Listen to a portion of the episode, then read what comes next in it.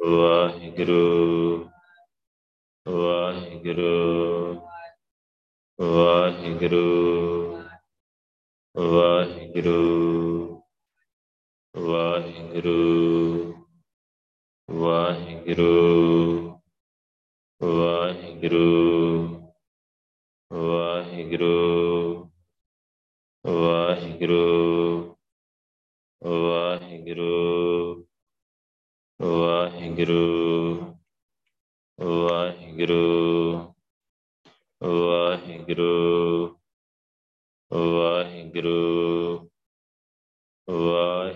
ਜੀ ਕਾ ਖਾਲਸਾ, ਵਾਹਿਗੁਰੂ ਜੀ ਕੀ ਫਤਿਹ।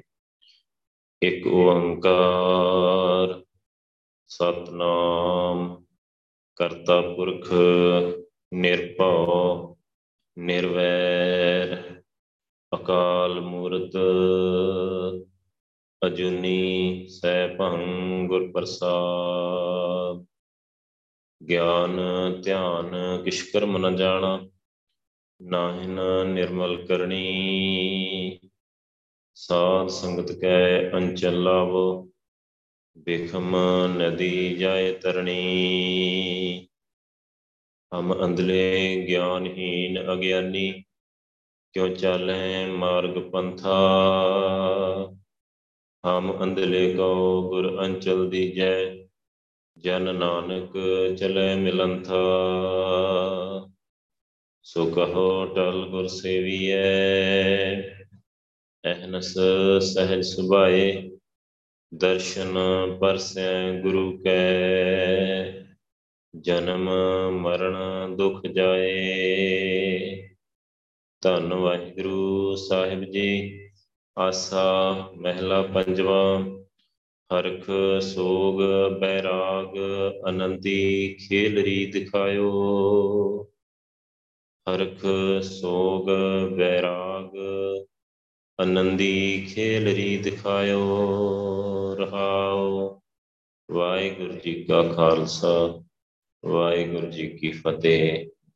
ਚਵਰ ਸ਼ਤਰ ਤਖਤ ਮਾਲਕ, ਜੁਗੋ ਜੁਗਾ ਟਲ। ਹਲਤ ਬਲਤ ਦੇ ਸਵਾਰਨਹਾਰ। ਧੰਨ ਧੰਨ ਧੰਨ ਸਾਹਿਬ, ਸ੍ਰੀ ਗੁਰੂ ਗ੍ਰੰਥ ਸਾਹਿਬ ਪਾਤਸ਼ਾਹ ਜੀ ਨੇ ਅਪਾਰ ਬਖਸ਼ਿਸ਼ ਕੀਤੀ ਆ। ਆਪਾਂ ਸਾਰਿਆਂ ਨੂੰ ਅੰਮ੍ਰਿਤ ਵੇਲੇ ਆਪਣੀ ਗੋਦ 'ਚ ਬਿਠਾਇਆ ਆ, ਨਾਮ ਜਪਾਇਆ ਆ, ਸੁਰਤੀ ਲਵਾਈ ਆ। ਗੁਰੂ ਪਾਤਸ਼ਾਹ ਜੀ ਦਾ ਕੋਟਾਨ ਕੋਟ ਸ਼ੁਕਰ ਆ, ਜੋ ਕਿਰਪਾ ਕਰਕੇ ਡੜੀਵਾਰ ਵਿਚਾਰ ਗੁਰਬਾਣੀ ਜੀ ਗੁਰੂ ਪਾਤਸ਼ਾਹ ਆਪਾਂ ਨੂੰ ਬਖਸ਼ ਰਹੇ ਆ। ਉਹਦੇ ਤਹਿਤ ਆਸਾ ਰਾਗ ਚੱਲ ਰਿਹਾ ਆ, ਪੰਜਵੇਂ ਪਾਤਸ਼ਾਹ ਜੀ ਦੇ ਸ਼ਬਦ ਦਾ ਧੰਨ ਸ਼੍ਰੀ ਗੁਰੂ ਗ੍ਰੰਥ ਸਾਹਿਬ ਪਾਤਸ਼ਾਹ ਜੀ ਦੇ ਪਾਵਨ ਅੰਗ 409 ਤੇ ਸੁਭਾਇਮਾਨ ਆ। ਸੋ ਗੁਰੂ ਪਾਤਸ਼ਾਹ ਸਾਨੂੰ ਜੀਵਨ ਦਾ ਮਾਰਗ ਆ ਜਿਹੜਾ ਹਰ ਰੋਜ਼ ਸਮਝਾਉਂਦੇ ਆ। ਸੋ ਅੱਜ ਦੇ ਸ਼ਬਦ ਵਿੱਚ ਵੀ ਗੁਰੂ ਪਾਤਸ਼ਾਹ ਜੀ ਨੇ ਸਾਨੂੰ ਅਸਲੀਅਤ ਦੱਸੀ ਆ ਇਸ ਸੰਸਾਰ ਦੀ ਤੇ ਸੰਸਾਰਕ ਜੀਵਨ ਦੀ ਕਿ ਕਿਸ ਤਰੀਕੇ ਦੇ ਨਾਲ ਅਸੀਂ ਇਸ ਦੁਨੀਆ ਦੇ ਵਿੱਚ ਵਿਚਰਨਾ ਆ, ਕਿਸ ਤਰੀਕੇ ਦਾ ਜੀਵਨ ਆ ਜਿਹੜਾ ਆਪਾਂ ਬਤੀਤ ਕਰਨਾ ਆ। ਸੰਸਾਰ ਦੇ ਵਿੱਚ ਕੀ ਕੁਝ ਚੱਲੀ ਜਾ ਰਿਹਾ ਆ ਹਰਖ, ਸੋਗ, ਬੈਰਾਗ, ਆਨੰਦੀ ਖੇਲ ਰੀ ਦਿਖਾਇਓ। ਆਨੰਦੀ ਦਾ ਭਾਵ ਆਨੰਦ ਦਾ ਸੋਮਾ ਜਿਹੜਾ ਵਾਹਿਗੁਰੂ ਆ, ਜਿਹੜਾ ਹਮੇਸ਼ਾ ਆਨੰਦ ਦੇ ਵਿੱਚ ਰਹਿੰਦਾ ਆ। ਸੋ ਉਹਨੇ ਇੱਕ ਖੇਡ ਦਿਖਾ ਦਿੱਤੀ ਆ ਮੈਨੂੰ ਇਸ ਸੰਸਾਰ ਦੀ, ਕਿ ਕਿਤੇ ਹਰਖਾ ਕਿਤੇ ਸੋਗ ਆ, ਕਿਤੇ ਖੁਸ਼ੀ ਆ, ਕਿਤੇ ਗਮੀ ਆ, ਕਿਤੇ ਬੜਾ ਵੈਰਾਗ ਆ। ਸੋ, ਅਲੱਗ-ਅਲੱਗ ਤਰੀਕੇ ਨਾਲ ਸੰਸਾਰ ਦੇ ਵਿੱਚ ਸਾਰੀ ਖੇਡ ਚੱਲੀ ਜਾ ਰਹੀ ਹੈ।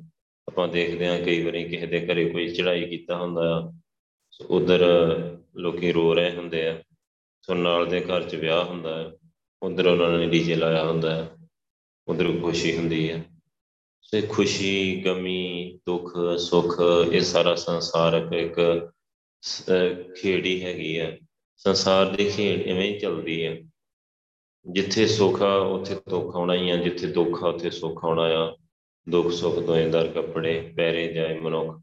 ਸੋ ਵਾਰੀ ਵਾਰੀ ਆਪਣੇ ਆਪ ਹੀ ਜਿਹੜੀ ਖੇਡ ਆ ਚੱਲਦੀ ਰਹਿੰਦੀ ਹੈ ਸੋ ਜਿਹੜੇ ਇੱਕ ਬੈਰਾਗ ਦੀ ਅਵਸਥਾ ਆ ਜਿਹੜੀ ਸੋ ਹਰ ਸੋਗ ਤੋਂ ਦੁਆ ਤੋਂ ਬਾਹਰ ਹੋਣ ਨੂੰ ਗੁਰੂ ਸਾਹਿਬ ਕਹਿ ਰਹੇ ਹਰ ਸੋਗ ਜਾ ਕੇ ਨਹੀਂ ਬੈਰੀ ਮੀਤ ਸਮਾਨ। ਹਰ ਕਿਤੇ ਸੋਗ ਤੋਂ ਜਿਹੜਾ ਉੱਪਰ ਉੱਠ ਜਾਂਦਾ ਆ, ਜਿਹਦੇ ਹੱਥੇ ਵੈਰੀ ਮਿੱਤਰ ਇੱਕ ਸਮਾਨ ਆ। ਸੋ ਉਹ ਗੁਰੂ ਪਾਤਸ਼ਾਹ ਕਹਿੰਦੇ ਕੁਝ ਹਾਸਲ ਕਰਦਾ ਆ, ਉਹਨੂੰ ਕੁਝ ਮਿਲਦਾ ਹੈ ਇਸ ਸੰਸਾਰ ਵਿੱਚੋਂ। ਮਤਲਬ ਉਹ ਸਿਮਰਨ ਕਰ ਪਾਉਂਦਾ ਆ। ਜਿਵੇਂ ਦੁੱਖ ਦੇ ਟਾਈਮ ਤੇ ਸਿਮਰਨ ਨਹੀਂ ਹੁੰਦਾ। ਸੋ ਜਿਨ੍ਹਾਂ ਤੇ ਕਿਰਪਾ ਆ, ਜਿਨ੍ਹਾਂ ਨੂੰ ਸੋਝੀ ਆ, ਜਿਨ੍ਹਾਂ ਨੂੰ ਵਾਹਿਗੁਰੂ ਨੇ ਸਮਝਾਇਆ ਆ, ਉਹ ਤੇ ਚਲੋ ਕਰ ਲੈਂਦੇ ਆ। ਵੈਸੇ ਜੇ ਬੰਦੇ ਨੂੰ ਕੋਈ ਬਿਮਾਰੀ ਲੱਗ ਜੇ, ਕੋਈ ਰੋਗ ਲੱਗ ਜੇ ਜਾਂ ਕੋਈ ਦੁੱਖ ਇਦਾਂ ਦਾ ਆ ਜਾਏ, ਤੇ ਫਿਰ ਉਹਨੂੰ ਉਹ ਦੁੱਖ ਹੈ ਨਾ ਜਿਹੜਾ ਉਹ ਤੰਗ ਕਰਦਾ ਰਹਿੰਦਾ ਆ। ਸੋ ਬੜੇ ਆਨੰਦ ਦੇ ਵਿੱਚ ਟਿਕ ਕੇ ਸਿਮਰਨ ਨਹੀਂ ਕਰ ਸਕਦਾ। ਇਸੇ ਤਰ੍ਹਾਂ ਸੁੱਖ ਵੀ ਸਿਮਰਨ ਨਹੀਂ ਕਰਨ ਦਿੰਦਾ। ਸਾਰੀ ਦੁਨੀਆ ਸੁੱਖਾਂ ਦੇ ਵਿੱਚ ਤੁਸੀਂ ਦੇਖੋ, ਸਾਰੇ ਐਸ਼ ਪ੍ਰਸਤੀ ਕਰ ਰਹੀ ਆ। ਸੋ ਜਿਹਨੂੰ ਆਂਦੇ ਹੈ ਇਹਨਾਂ ਨਜ਼ਾਰੇ ਲੈ ਰਹੇ ਅਸੀਂ ਤਾਂ ਅਸੀਂ ਤਾਂ ਐਸ਼ ਕਰ ਰਹੇ ਸਾਰੇ। ਸੋ ਉਹ ਦੁਨਿਆਵੀ ਸੁੱਖ ਪਦਾਰਥਾਂ ਦੇ ਸੁੱਖ ਉਹਨਾਂ ਦੇ ਵਿੱਚ ਡੁੱਬੇ ਹੋਏ ਆ। ਸੋ ਕਿਸੇ ਨੂੰ ਵੀ ਉਹ ਵਾਹਿਗੁਰੂ ਚੇਤੇ ਨਹੀਂ, ਵਾਹਿਗੁਰੂ ਦਾ ਨਾਮ ਚੇਤੇ ਨਹੀਂ ਕਿ ਸਿਮਰਨ ਕਰਨਾ ਆ, ਸੁਰਤੀ ਲਾਉਣੀ ਆ, ਅੰਮ੍ਰਿਤ ਦੀ ਦਾਤ ਲੈਣੀ ਆ, ਵਾਹਿਗੁਰੂ ਨਾਲ ਜੁੜਨਾ ਆ। ਸੁੱਖ ਵੀ ਰੱਬ ਭੁਲਾ ਦਿੰਦਾ ਆ ਤੇ ਦੁੱਖ ਵੀ ਭੁਲਾ ਦਿੰਦਾ ਆ। ਕਈ ਵਾਰੀ ਇਦਾਂ ਹੁੰਦਾ ਆ ਕਿ ਦੁੱਖ ਦੇ ਵਿੱਚ ਚੇਤੇ ਆ ਜਾਂਦਾ ਆ। ਦੁੱਖ ਦੇ ਵਿੱਚ ਕਈ ਵਾਰ ਵਾਹਿਗੁਰੂ ਚੇਤੇ ਆ ਜਾਂਦਾ ਹੈ ਸੁੱਖ ਦੇ ਵਿੱਚ ਨਹੀਂ ਆਉਂਦਾ ਬਿਲਕੁਲ।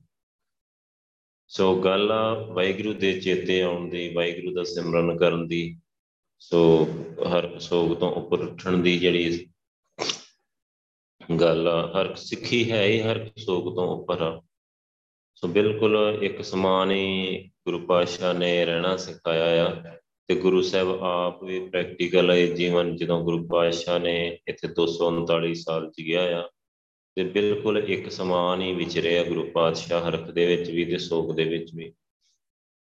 ਜਦੋਂ ਆਪਾਂ ਇਤਿਹਾਸ ਪੜ੍ਹ ਕੇ ਦੇਖਾਂਗੇ, ਜੇ ਗੁਰੂ ਸਾਹਿਬ ਦੇ ਬੱਚਿਆਂ ਦੇ ਵਿਆਹ ਹੋਏ, ਉਹ ਵੀ ਬੜੇ ਆਰਾਮ ਨਾਲ ਬਹੁਤ ਹੀ ਟਿਕਿਆ ਹੋਇਆ, ਵਾਹਿਗੁਰੂ ਦਾ ਨਾਮ ਜਪਦਿਆਂ ਹੋਇਆ, ਵਾਹਿਗੁਰੂ ਦੇ ਨਾਲ ਜੁੜਿਆ ਹੋਇਆ, ਸੋ ਉਸੇ ਤਰੀਕੇ ਨਾਲ ਹੀ ਹੋਏ। ਤੇ ਜੇ ਕਿਤੇ ਘਰ ਦੇ ਵਿੱਚ ਦੂਸਰਾ ਮਾਹੌਲ ਆਇਆ, ਤੇ ਤਾਂ ਵੀ ਗੁਰੂ ਪਾਤਸ਼ਾਹ ਨੇ ਬੜੇ ਚੜ੍ਹਦੀ ਕਲਾ ਦੇ ਨਾਲ ਸਿਮਰਨ ਕਰਦੇ ਆ ਵਾਹਿਗੁਰੂ ਦਾ ਸ਼ੁਕਰ ਕਰਦੇ ਆ ਸ਼ੁਕਰ ਹੀ ਮਨਾਇਆ।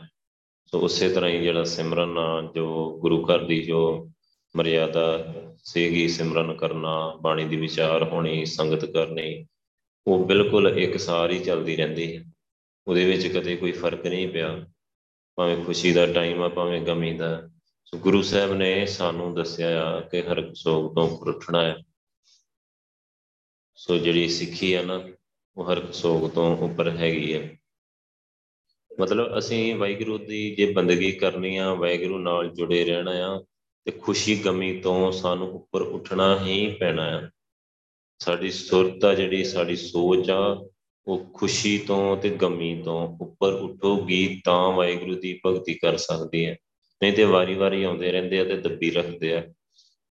ਜਦੋਂ ਖੁਸ਼ੀ ਦਾ ਟਾਈਮ ਆ, ਸੁੱਖ ਖੁਸ਼ ਬੰਦਾ, ਸੋ ਉਹ ਬਸ ਉਹਨਾਂ ਪਦਾਰਥਾਂ ਦੇ ਵਿੱਚ ਹੀ ਰਚਿਆ ਮਿਚਿਆ ਰਹਿੰਦਾ ਆ।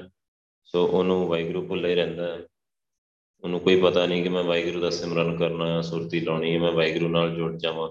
ਸੋ ਉਸ ਟਾਈਮ ਤੇ ਵੀ ਜੇ ਉਹਦੇ ਅੰਦਰ ਵੈਰਾਗ ਆਏ, ਹੁਣ ਦੇਖੋ ਵੈਰਾਗ ਕਿੱਡੀ ਉੱਚੀ ਇੱਕ ਬਖਸ਼ਿਸ਼ ਆ ਕਿ ਜੇ ਮੰਨ ਲਓ ਕਿ ਸਾਰੇ ਸੁੱਖ ਦਿੱਤੇ ਆ, ਵਾਹਿਗੁਰੂ ਨੇ ਸਾਰੇ ਸਾਧਨ ਦਿੱਤੇ ਆ, ਘਰ ਦਿੱਤਾ ਆ ਪਰਿਵਾਰ ਦਿੱਤਾ ਆ, ਕੋਠੀਆਂ ਘਰਾਂ ਦਿੱਤੀਆਂ, ਸਭ ਕੁਝ ਦਿੱਤਾ ਆ। ਤੇ ਜੇ ਉਸ ਟਾਈਮ ਤੇ ਵੀ ਬੰਦੇ ਨੂੰ ਵੈਰਾਗ ਆਉਂਦਾ ਹੈ ਨਾ, ਜਿਵੇਂ ਸਿਮਰਨ ਤੇ ਬੈਠਾ ਵੈਰਾਗ ਆ ਰਿਹਾ ਆ ਤੇ ਉਹਨੂੰ ਅੰਦਰ ਹੀ ਅੰਦਰ ਗੁਰੂ ਪਾਤਸ਼ਾਹ ਸੰਸਾਰ ਦੀ ਸਾਰੀ ਅਸਲੀਅਤ ਸਮਝਾ ਦਿੰਦੇ ਆ ਕਿ ਇਹ ਜਿਹੜੇ ਪਦਾਰਥ ਆ, ਬਿਲਕੁਲ ਨਾਸਵਾਨ ਆ। ਤੇਰਾ ਸਰੀਰ ਵੀ ਜਿਹੜਾ ਨਾਸਵੰਤ ਆ, ਇਹਨੇ ਖਤਮ ਹੋ ਜਾਣਾ ਆ। ਇਹ ਸਭ ਕੁਝ ਤੇਰਾ ਨਹੀਂ ਹੈਗਾ, ਤੂੰ ਵਾਹਿਗੁਰੂ ਆ। ਇਹ ਜਿਹੜੀ ਸਾਰੀ ਖੇਡ ਆ ਨਾ, ਇਹ ਤੇਰੇ ਕਿਸੇ ਕੰਮ ਦੀ ਨਹੀਂ ਹੈਗੀ। ਇਹ ਸੰਸਾਰ ਖੇਡ ਆ ਜਿਹੜੀ ਬੜੀ ਕੱਚੀ, ਬੜੀ ਨਾਸਵੰਤ, ਇੱਕ ਝੂਠੀ ਖੇਡ ਆ। ਸਾਰਾ ਇੱਕ ਭਰਮੀ ਹੈਗਾ ਆ ਤੇ ਗੁਰੂ ਸਾਹਿਬ ਅੰਦਰ ਹੀ ਅੰਦਰ ਉਹਨੂੰ ਇਹ ਦਿਖਾ ਕੇ, ਮਹਿਸੂਸ ਕਰਾ ਕੇ ਉਹਦਾ ਜਿਹੜਾ ਮੋਹ ਆ ਤੋੜ ਦਿੰਦੇ ਆ। ਵੈਰਾਗ ਆਉਂਦਾ ਆ, ਉਹਦਾ ਮੋਹ ਟੁੱਟਦਾ ਜਾਂਦਾ ਹੈ ਨਾਲ ਨਾਲ ਉਹਨੂੰ ਗੁਰੂ ਸਾਹਿਬ ਅੰਦਰ ਹੀ ਅੰਦਰ ਸੁਰਤ ਵਿੱਚ ਸਮਝਾਉਂਦੇ ਰਹਿੰਦੇ ਆ ਇਹ ਸਭ ਪਦਾਰਥ, ਇਹ ਤੇਰਾ ਸਰੀਰ, ਇਹ ਇਹ ਵੀ ਨਾਲ ਨਹੀਂ ਨਿਭਣਾ। ਜੋ ਤਨ ਉਪਜਿਓ ਸੰਗ ਹੀ, ਸੋ ਵੀ ਸੰਗ ਨਾ ਹੋਇਆ। ਇਹ ਜਿਹੜਾ ਸਰੀਰ ਤੇਰੇ ਨਾਲ, ਇਹ ਆਪਾਂ ਇੱਥੇ ਲੈ ਕੇ ਪੈਦਾ ਹੋਏ ਆ, ਇਹ ਸਰੀਰ ਨਾਲ ਨਹੀਂ ਨਿਭਦਾ। ਇਹ ਜੋਬਨ ਇਹ ਜਵਾਨੀ, ਇਹ ਤਾਕਤ, ਇਹ ਪੈਸਾ, ਇਹ ਰਤਬਾ, ਇਹ ਸਭ ਕੁਝ ਇੱਥੇ ਰਹਿ ਜਾਂਦਾ। ਇਥੋਂ ਤੱਕ ਸਾਡਾ ਨਾਮ ਰੱਖਿਆ, ਸਰੀਰ ਦਾ ਨਾਮ ਰੱਖਿਆ ਮਾਪਿਓ ਨੇ, ਉਹ ਨਾਮ ਹੀ ਇੱਥੇ ਰਹਿ ਜਾਂਦਾ ਉਹ ਵੀ ਖਤਮ ਹੋ ਜਾਂਦਾ। ਕੁਛ ਵੀ ਨਾਲ ਜਾਣ ਵਾਲਾ ਨਹੀਂ ਹੈਗਾ। ਸਾਰੀ ਕੱਚੀ ਖੇਡ ਆ, ਇੱਕ ਸਿਰਫ ਭਰਮ ਆ ਇੱਕ। ਸਰੀਰ ਤੈਨੂੰ ਦਿੱਤਾ ਆ ਕਿ ਤੂੰ ਵਾਹਿਗੁਰੂ ਕਰ ਸਕੇ, ਤੂੰ ਦੇਵੀ ਗੁਣ ਇਕੱਠੇ ਕਰ ਸਕੇ, ਤੂੰ ਵਾਹਿਗੁਰੂ ਨਾਲ ਜੁੜ ਸਕੇ। ਜਿਸ ਮਕਸਦ ਦੇ ਲਈ ਤੈਨੂੰ ਸਰੀਰ ਦਿੱਤਾ ਆ, ਉਹ ਮਕਸਦ ਵਿੱਚ ਤੂੰ ਤਾਂ ਕਾਮਯਾਬ ਹੋ ਸਕਦਾ ਹੈ ਜੇ ਇਨ ਬਿਨ ਗੁਰਮਤ ਦਾ ਧਾਰਨੀ ਹੋਏਗਾ ਤਾਂ। ਜੇ ਗੁਰਮਤ ਤੇ ਚੱਲੇਗਾ ਤੇ ਗੁਰੂ ਦੀ ਮੱਤ ਕਹਿ ਰਹੀ ਹੈ ਕਿ ਹਰ ਸੋਗ ਤੋਂ ਉੱਪਰ ਉੱਠ, ਖੁਸ਼ੀ, ਗਮੀ ਤੋਂ, ਦੁੱਖ, ਸੁੱਖ ਤੋਂ ਮਾਨ ਅਪਮਾਨ ਤੋਂ, ਸਾਰੀਆਂ ਚੀਜ਼ਾਂ ਤੋਂ ਉੱਪਰ ਉੱਠੂਗਾ, ਤਾਂ ਭਗਤੀ ਕਰ ਸਕੂਗਾ, ਨਹੀਂ ਤਾਂ ਭਗਤੀ ਨਹੀਂ ਕਰ ਸਕਦਾ।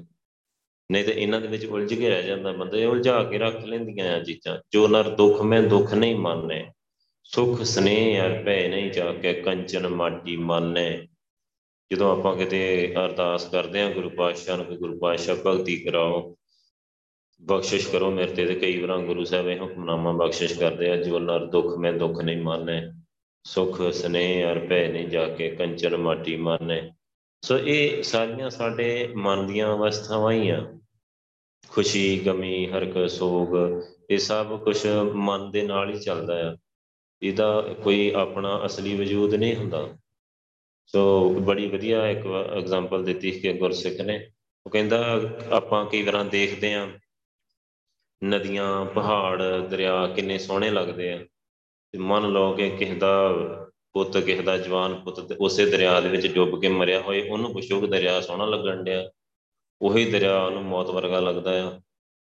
ਸੋ ਦੂਜੇ ਨੂੰ ਬੜਾ ਸੋਹਣਾ ਲੱਗ ਰਿਹਾ ਕਿ ਨਦੀ ਬੜੀ ਸੋਹਣੀ ਲੱਗ ਰਹੀ ਹੈ। ਸੋ ਹੁਣ ਦੇਖੋ, ਹੈ ਗੱਲ ਮੰਨਦੀ ਆ ਕਿ ਉਹਦਾ, ਉਹਨਾਂ ਦਾ ਉੱਥੇ ਨੁਕਸਾਨ ਹੋਇਆ ਤੇ ਉਹਨੂੰ ਚੰਗਾ ਨਹੀਂ ਲੱਗ ਰਿਹਾ।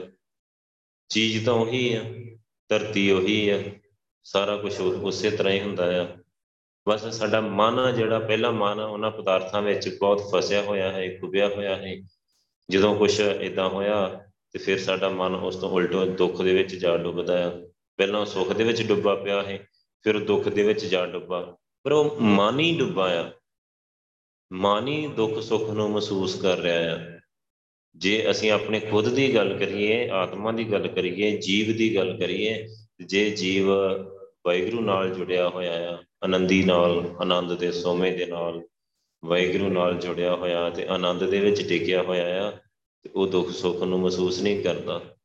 ਉਹਦਾ ਮਨ ਆ ਜਿਹੜਾ, ਮਨ ਦੁੱਖ ਸੁੱਖ ਨੂੰ ਮਹਿਸੂਸ ਕਰਦਾ ਤੇ ਜਿਹੜਾ ਗੁਰਸਿੱਖ ਵਾਹਿਗੁਰੂ ਨਾਲ ਜੁੜਿਆ ਹੋਇਆ, ਉਹ ਤੇ ਮਨ ਨੂੰ ਉਦਾਂ ਹੀ ਮਾਰ ਲੈਂਦਾ ਆ। ਮਨ ਤੇ ਉਹਦਾ ਮਰਿਆ ਪਿਆ ਹੁੰਦਾ ਆ। ਸੋ ਫਿਰ ਉਹਨੇ ਦੁੱਖ ਸੁੱਖ ਕੀ ਮਹਿਸੂਸ ਕਰਨਾ ਹੈ ਸੋ ਇਹ ਚੀਜ਼ਾਂ ਸਾਨੂੰ ਗੁਰੂ ਸਾਹਿਬ ਨੇ ਪ੍ਰੈਕਟੀਕਲ ਵੀ, ਗੁਰਸਿੱਖਾਂ ਨੇ ਵੀ ਪ੍ਰੈਕਟੀਕਲ ਵੀ ਕਰਕੇ ਦਿਖਾਈਆਂ ਆ।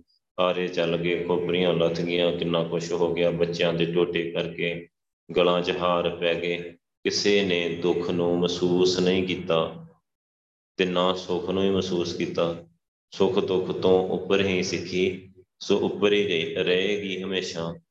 ਸੋ ਜਿਹੜਾ ਵੀ ਅਸਲ ਵਿੱਚ ਸਿੱਖੀ ਨੂੰ ਧਾਰਨ ਕਰੂਗਾ, ਧਿਆਨ ਨਾਲ, ਬਾਣੀ ਨਾਲ ਜੁੜੂਗਾ, ਬਾਣੀ ਦੀ ਵਿਚਾਰ ਕਰਕੇ ਅੱਖਰ ਅੱਖਰ ਤੇ ਇਨ ਬਿਨ ਗੁਰੂ ਸਾਹਿਬ ਦੇ ਹਿਸਾਬ ਨਾਲ ਚੱਲੂਗਾ ਉਹ ਬਹੁਤ ਵਧੀਆ ਜੀਵਨ ਜੀਊਗਾ। ਸੁੱਖ ਦੁੱਖ ਤੋਂ ਬਾਹਰ ਹੋ ਕੇ, ਮਾਨ ਅਪਮਾਨ ਤੋਂ ਬਾਹਰ ਹੋ ਕੇ, ਉਸਤਤ ਨਿੰਦਾ ਤੋਂ ਬਾਹਰ ਹੋ ਕੇ, ਸੋ ਬੜਾ ਇੱਕ ਬੈਲੈਂਸ ਜੀਵਨ ਆ ਜਿਹੜਾ, ਉਹ ਜੀਂਦਾ ਆ। ਸੋ ਬਹੁਤ ਹੀ ਵਧੀਆ ਟਿਕ ਕੇ ਜੋ ਨਰ ਦੁੱਖ ਮੈਂ ਦੁੱਖ ਨਹੀਂ ਮੰਨਣਾ ਦੁੱਖ ਆਇਆ, ਉਹ ਦੁੱਖ ਨੂੰ ਮੰਨਦਾ ਹੀ ਨਹੀਂ ਆ। ਉਹਨੂੰ ਪਤਾ ਹੈ ਵਾਹਿਗੁਰੂ ਦੇ ਹੁਕਮ ਚ ਆਇਆ ਹੈ ਸੁੱਖ ਵੀ ਹੀ, ਉਹ ਵੀ ਵਾਹਿਗੁਰੂ ਦੇ ਹੁਕਮ ਚ ਜੇ ਹੁਣ ਦੁੱਖ ਆ ਗਿਆ, ਤਾਂ ਵੀ ਹੁਕਮ ਚ ਆਇਆ ਹੈ ਸੋ ਹੁਕਮ ਵਾਹਿਗੁਰੂ ਦਾ ਗੁਰਸਿੱਖ ਸਦਾ ਸਿਰ ਮੱਥੇ ਮੰਨਦਾ ਆ। ਸੋ ਜੋ ਨਰ ਦੁੱਖ ਮੈਂ ਦੁੱਖ ਨਹੀਂ ਮੰਨੇ, ਸੁਖ ਸਨੇਹ ਹਰ ਭੈ ਨਹੀਂ ਜਾ ਕੇ ਕੰਚਨ ਮਾਟੀ ਮਾਨੇ, ਸੁਖ ਸਨੇਹ ਔਰ ਨਾ ਕੋਈ ਡਰ ਹੁੰਦਾ ਉਹਨੂੰ। ਕੰਚਨ ਮਾਟੀ ਸੋਨਾ ਤੇ ਮਿੱਟੀ ਉਹਦੇ ਲਈ ਇੱਕੋ ਜਿਹੀ ਆ। ਉਹਨੂੰ ਪਤਾ ਹੈ ਕਿ ਸੋਨਾ ਵੀ ਇੱਥੇ ਰਹਿ ਜਾਣਾ, ਮਿੱਟੀ ਵੀ ਇੱਥੇ ਰਹਿ ਜਾਣੀ ਹੈ। ਸਰੀਰ ਵੀ ਮਿੱਟੀ ਆ, ਸੋ ਇਹਨੂੰ ਸੋਨਾ ਪਾਇਆ ਹੋਇਆ ਤੇ ਮਿੱਟੀ ਦੇ ਨਾਲ ਇੱਥੇ ਰਹਿ ਜਾਣਾ ਆ ਇਹ ਕਿਹੜਾ ਨਾਲ ਨਿਭਣਾ ਆ। ਕੰਚਨ ਮਾਟੀ ਮਾਨੇ ਨੇ ਨਿੰਦਿਆ ਨੇ ਉਸਤਤ ਜਾ ਕੇ, ਕੋਈ ਉਹਦੀ ਨਿੰਦਿਆ ਕਰੀ ਜਾਵੇ, ਕੋਈ ਉਹਦੀ ਉਸਤਤ ਕਰੀ ਜਾਵੇ, ਉਹਨੂੰ ਇੱਕ ਸਮਾਨ ਹੀ ਜਾਪਦੇ ਆ। ਕਿਉਂਕਿ ਉਹਦੇ ਨਾਲ ਸਾਨੂੰ ਕੋਈ ਫਾਇਦਾ ਹੋਣ ਵਾਲਾ ਨਹੀਂ। ਉਸਤਤ ਨਿੰਦਾ ਨਾਲ ਸਾਨੂੰ ਪਰਸਨਲੀ ਤੌਰ ਤੇ ਕੀ ਫਾਇਦਾ ਹੋਊਗਾ, ਕੀ ਨੁਕਸਾਨ ਹੋਊਗਾ? ਉਹ ਸਾਡਾ ਸਿਰਫ ਇੱਕ ਧਿਆਨ ਭਟਕਾਉਣ ਦੀ ਇੱਕ ਉਹ ਕਿਰਿਆ ਹੁੰਦੀ ਹੈ ਕਿ ਜੇ ਅਸੀਂ ਸੁਣਦੇ ਆ, ਜੇ ਸਾਡੇ ਹਲੇ ਕੰਨਾਂ ਦੇ ਆਪਾਂ ਕੱਚੇ ਆ ਜਾਂ ਹਲੇ ਅੰਦਰੋਂ ਕੱਚੇ ਆ ਤੇ ਕੋਈ ਸਾਡੀ ਨਿੰਦਾ ਕਰ ਰਿਹਾ ਤੇ ਆਪਾਂ ਸੁਣ ਕੇ ਤੇ ਆਪਾਂ ਡਿਸਟਰਬ ਹੋ ਜਾਂਦੇ ਆ ਸਾਡਾ ਮਨ ਡਿਸਟਰਬ ਹੋ ਜਾਂਦਾ ਹੈ, ਸਾਡਾ ਧਿਆਨ ਭਟਕ ਜਾਂਦਾ ਹੈ ਵਾਹਿਗੁਰੂ ਦੇ ਸਿਮਰਨ ਤੋਂ। ਤੇ ਬਸ ਇੰਨਾ ਹੀ ਕੰਮ ਕਰਨਾ ਹੁੰਦਾ ਹੈ, ਮਾਇਆ ਵਰਤਦੀ ਹੁੰਦੀ ਆ ਇਸੇ ਲਈ ਕਿ ਅਸੀਂ ਵੀ ਭਟਕੀਏ ਅਸੀਂ ਵੀ ਕੁਝ ਬੋਲੀਏ, ਫਿਰ ਤੂੰ ਤੂੰ ਮੈਂ ਮੈਂ ਹੋਏ, ਗੱਲ ਵਧੇ ਤੇ ਧਿਆਨ ਭਟਕ ਜੇ, ਕਲੇ ਕਲੇਸ਼ ਤੱਕ ਗੱਲ ਚਲੇ ਜਾਏ ਤੇ ਬੰਦਾ ਉਥੋਂ ਆਪਣੇ ਅਸਲੀ ਮਾਰਗ ਤੋਂ ਭਟਕ ਜਾਏ। ਤੇ ਗੁਰੂ ਸਾਹਿਬ ਕਹਿੰਦੇ ਆ ਕਿ ਪੁੱਤਰ ਤੂੰ ਇਧਰ ਧਿਆਨ ਹੀ ਨਹੀਂ ਦੇਣਾ, ਨੈ ਨਿੰਦਿਆ, ਨੈ ਉਸਤਤ ਜਾ ਕੇ। ਲੋਭ, ਮੋਹ, ਅਭਿਮਾਨਾ, ਉਸਤਤ, ਨਿੰਦਾ ਤੇ ਧਿਆਨ ਹੀ ਨਹੀਂ ਦੇਣਾ, ਲੋਭ, ਮੋਹ, ਅਭਿਮਾਨ ਚ ਵੜਨਾ ਹੀ ਨਹੀਂ। ਕਿੰਨਾ ਵਧੀਆ ਜੀਵਨ ਗੁਰੂ ਸਾਹਿਬ ਸਿਖਾ ਦਿੰਦੇ ਆ ਕਿ ਸਿਰਫ ਵਾਹਿਗੁਰੂ ਦੀ ਬੰਦਗੀ ਕਰਨੀ ਆ, ਭਗਤੀ ਕਰਨੀ ਆ। ਦੁਨੀਆ 'ਚ ਵਾਹਿਗੁਰੂ ਨੇ ਭੇਜਿਆ ਵਿਚਰਨਾ ਪੈਣਾ ਵਿਚਰਦੇ ਰਹਿਣਾ ਆ, ਵਿਚਰਦੇ ਵੀ ਰਹਿਣਾ ਆ। ਪਰ ਇਹਨਾਂ ਸਾਰੀਆਂ ਬਿਮਾਰੀਆਂ ਤੋਂ ਬੇਦਾਗ, ਇਸ ਸਾਰੀ ਕਾਲਖ ਤੋਂ ਬੇਦਾਗ ਹੋ ਕੇ ਵਿਚਰਦੇ ਰਹਿਣਾ ਹੈ, ਸਾਰੀ ਕਾਲਖ ਹੀ ਆ। ਸੋ ਕਾਲਖ ਦੇ ਵਿੱਚ ਤੂੰ ਬੇਦਾਗ ਰਹਿਣਾ ਆ। ਅੰਜਨ ਮਾਹਿ ਨਿਰੰਜਨ ਰਹੀਏ, ਜੋਗ ਜੁਗਤ ਇਹ ਪਾਈਏ। ਅੰਜਨ ਹੁੰਦਾ ਕਾਲਖ ਸੁਰਮਾ, ਉਹਦੇ ਵਿੱਚ ਰਹਿੰਦਿਆਂ ਹੋਇਆਂ ਨਿਰੰਜਨ ਰਹਿਣਾ, ਅੰਜਨ ਮਾਹੇ ਨਿਰੰਜਨ ਰਹੀਏ।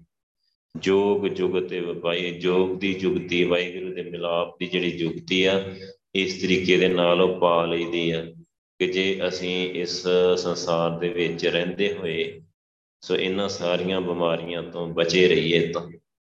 ਸੋ ਵਾਹਿਗੁਰੂ ਦਿਖਾ ਦਿੰਦਾ ਆ, ਆਪਾਂ ਜਦੋਂ ਆਪਾਂ ਜ਼ਿੰਦਗੀ 'ਚ ਵਿਚਰਦੇ ਆ, ਕਈ ਖੁਸ਼ੀਆਂ ਦੇ ਟਾਈਮ ਆਏ, ਕਈ ਗਮੀਆਂ ਦੇ ਟਾਈਮ ਆਏ, ਸੋ ਖੁਸ਼ੀਆਂ ਦੇ ਟਾਈਮ ਵੀ ਰਹੇ ਨਹੀਂ, ਉਹ ਵੀ ਲੰਘ ਗਏ। ਗਮੀਆਂ ਦੇ ਵੀ ਨਹੀਂ ਰਹਿਣੇ, ਉਹ ਵੀ ਲੰਘ ਜਾਂਦੇ ਆ, ਉਹ ਵੀ ਲੰਘ ਜਾਂਦੇ ਆ। ਸਮਾਂ ਲੰਘੀ ਜਾਣਾ ਹੈ ਲੰਘੀ ਜਾਣਾ ਆ। ਅਸੀਂ ਕੀ ਕਰ ਰਹੇ ਆ? ਜੇ ਤਾਂ ਅਸੀਂ ਸਿਮਰਨ ਕਰ ਰਹੇ ਹਾਂ, ਜਦੋਂ ਖੁਸ਼ੀਆਂ ਹੈ ਖੁਸ਼ੀ ਦੇ ਟਾਈਮ ਤੇ ਸਿਮਰਨ ਕਰ ਰਹੇ ਹਾਂ, ਉਦੋਂ ਵੀ ਵਾਹਿਗੁਰੂ ਕਰ ਰਹੇ ਹਾਂ। ਗਮੀ ਆਈ, ਉਦੋਂ ਵੀ ਵਾਹਿਗੁਰੂ ਕਰ ਰਹੇ ਹਾਂ। ਇਹਦਾ ਮਤਲਬ ਆਪਾਂ ਬਿਲਕੁਲ ਠੀਕ ਜਾ ਰਹੇ ਹਾਂ। ਗੁਰੂ ਸਾਹਿਬ ਠੀਕ ਲੈ ਕੇ ਜਾ ਰਹੇ ਆ ਖੁਸ਼ੀ ਦੇ ਟਾਈਮ ਵੀ ਵਾਹਿਗੁਰੂ ਕੀਤਾ, ਗਮੀ ਦੇ ਟਾਈਮ ਵੀ ਵਾਹਿਗੁਰੂ ਕੀਤਾ। ਸੋ ਕਿਉਂਕਿ ਟਾਈਮ ਹੀ ਵਾਹਿਗੁਰੂ ਕਰਨ ਲਈ ਮਿਲਿਆ ਹੈ, ਭਜੋ ਗੋਬਿੰਦ ਭੂਲ ਮਤ ਜਾਓ ਮਾਨਸ ਜਨਮ ਕਾ ਹੀ ਲਾ ਮਨੁੱਖਾ ਜਨਮ ਦਾ ਲਾਭ ਹੀ ਇਹ ਹੈ ਕਿ ਵਾਹਿਗੁਰੂ ਦਾ ਸਿਮਰਨ ਕਰਨਾ ਹੈ। ਹੁਣ ਖੁਸ਼ੀ ਆਈ ਆ, ਗਮੀ ਆਈ ਆ, ਕੀ ਆਇਆ ਆ। ਸੋ ਉਹਦੇ ਨਾਲ ਤੇ ਕੋਈ ਫ਼ਰਕ ਨਹੀਂ ਪੈਣਾ ਚਾਹੀਦਾ। ਵਾਹਿਗੁਰੂ ਦਾ ਸਿਮਰਨ ਕਰਨਾ ਆ, ਗੁਰੂ ਸਾਹਿਬ ਦੀ ਸੇਵਾ ਭਗਤੀ ਕਰਨੀ ਆ, ਗੁਰ ਸੇਵਾ ਤੇ ਭਗਤ ਕਮਾਈ, ਤਬੇ ਮਾਨਸ ਦੇਈ ਪਾਈ ਗੁਰੂ ਦੀ ਸੇਵਾ ਭਗਤੀ ਦੀ ਕਮਾਈ ਕਰਨ ਨੂੰ ਤਾਂ ਹੀ ਤੇ ਸਰੀਰ ਮਿਲਿਆ ਆ। ਉਹ ਨਾ ਰੁਕੇ, ਉਹ ਚੱਲਦੀ ਜਾਏ ਚੱਲਦੀ ਜਾਏ। ਸੋ ਸਮਾਂ ਆ ਜਿਹੜਾ, ਉਹ ਲੰਘ ਜਾਣਾ ਆ। ਸਮਾਂ ਲੰਘ ਹੀ ਜਾਣਾ ਆ। ਸੁੱਖ ਦਾ ਆ, ਭਾਵੇਂ ਦੁੱਖ ਦਾ ਆ। ਉਹ ਲੰਘਣਾ ਆ। ਪਰ ਵਾਹਿਗੁਰੂ ਨਹੀਂ ਭੁੱਲਣਾ ਚਾਹੀਦਾ, ਕਿਉਂਕਿ ਇਹ ਜਿਹੜਾ ਇਹ ਦੇਹ ਮਿਲੀ ਹੈ ਨਾ, ਇਹ ਬਹੁਤ ਕੀਮਤੀ ਹੈ, ਇਸ ਦੇਹ ਹੀ ਕੋ ਸਿਮਰੇ ਦੇ ਸੋ ਦੇਹੀ ਭਜ ਹਰ ਕੀ ਸੇਵ। ਇਸ ਦੇਹ ਨੂੰ ਦੇਵਤੇ ਵਿਚਾਰੇ ਸਿਮਰਦੇ ਆ, ਤਰਲੇ ਲੈ ਰਹੇ ਆ ਕਿ ਸਰੀਰ ਮਿਲ ਜਾਏ, ਸਰੀਰ ਮਿਲ ਜਾਏ। ਤੇ ਤੈਨੂੰ ਹੁਣ ਮਿਲਿਆ ਹੋਇਆ ਆ। ਸੋ ਤੈਨੂੰ ਮਿਲਿਆ ਹੋਇਆ ਤੇ ਤੂੰ ਉਹਦਾ ਪੂਰਾ ਪੂਰਾ ਫਾਇਦਾ ਲੈ। ਇਹ ਗੱਲ ਗੁਰੂ ਸਾਹਿਬ ਸਾਨੂੰ ਸਮਝਾ ਰਹੇ ਆ।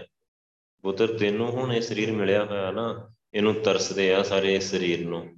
ਬੜਾ ਕੀਮਤੀ ਹੋਏ ਜਨਮ, ਬਹੁਤ ਕੀਮਤੀ ਆ, ਬਹੁਤ। ਮਾਨਸ ਜਨਮ ਦੁਲੰਭ ਹੈ, ਹੋਏ ਨਾ ਬਾਰੇ ਬਾਰ ਬਾਰ ਬਾਰ ਨਹੀਂ ਮਿਲਦਾ। ਜਿਉ ਬਨ ਫਲ ਪਾ ਕੇ ਭੋਏ ਗਰੇ ਬੌਰ ਨਾ ਲਾਗੇ ਡਾਰ।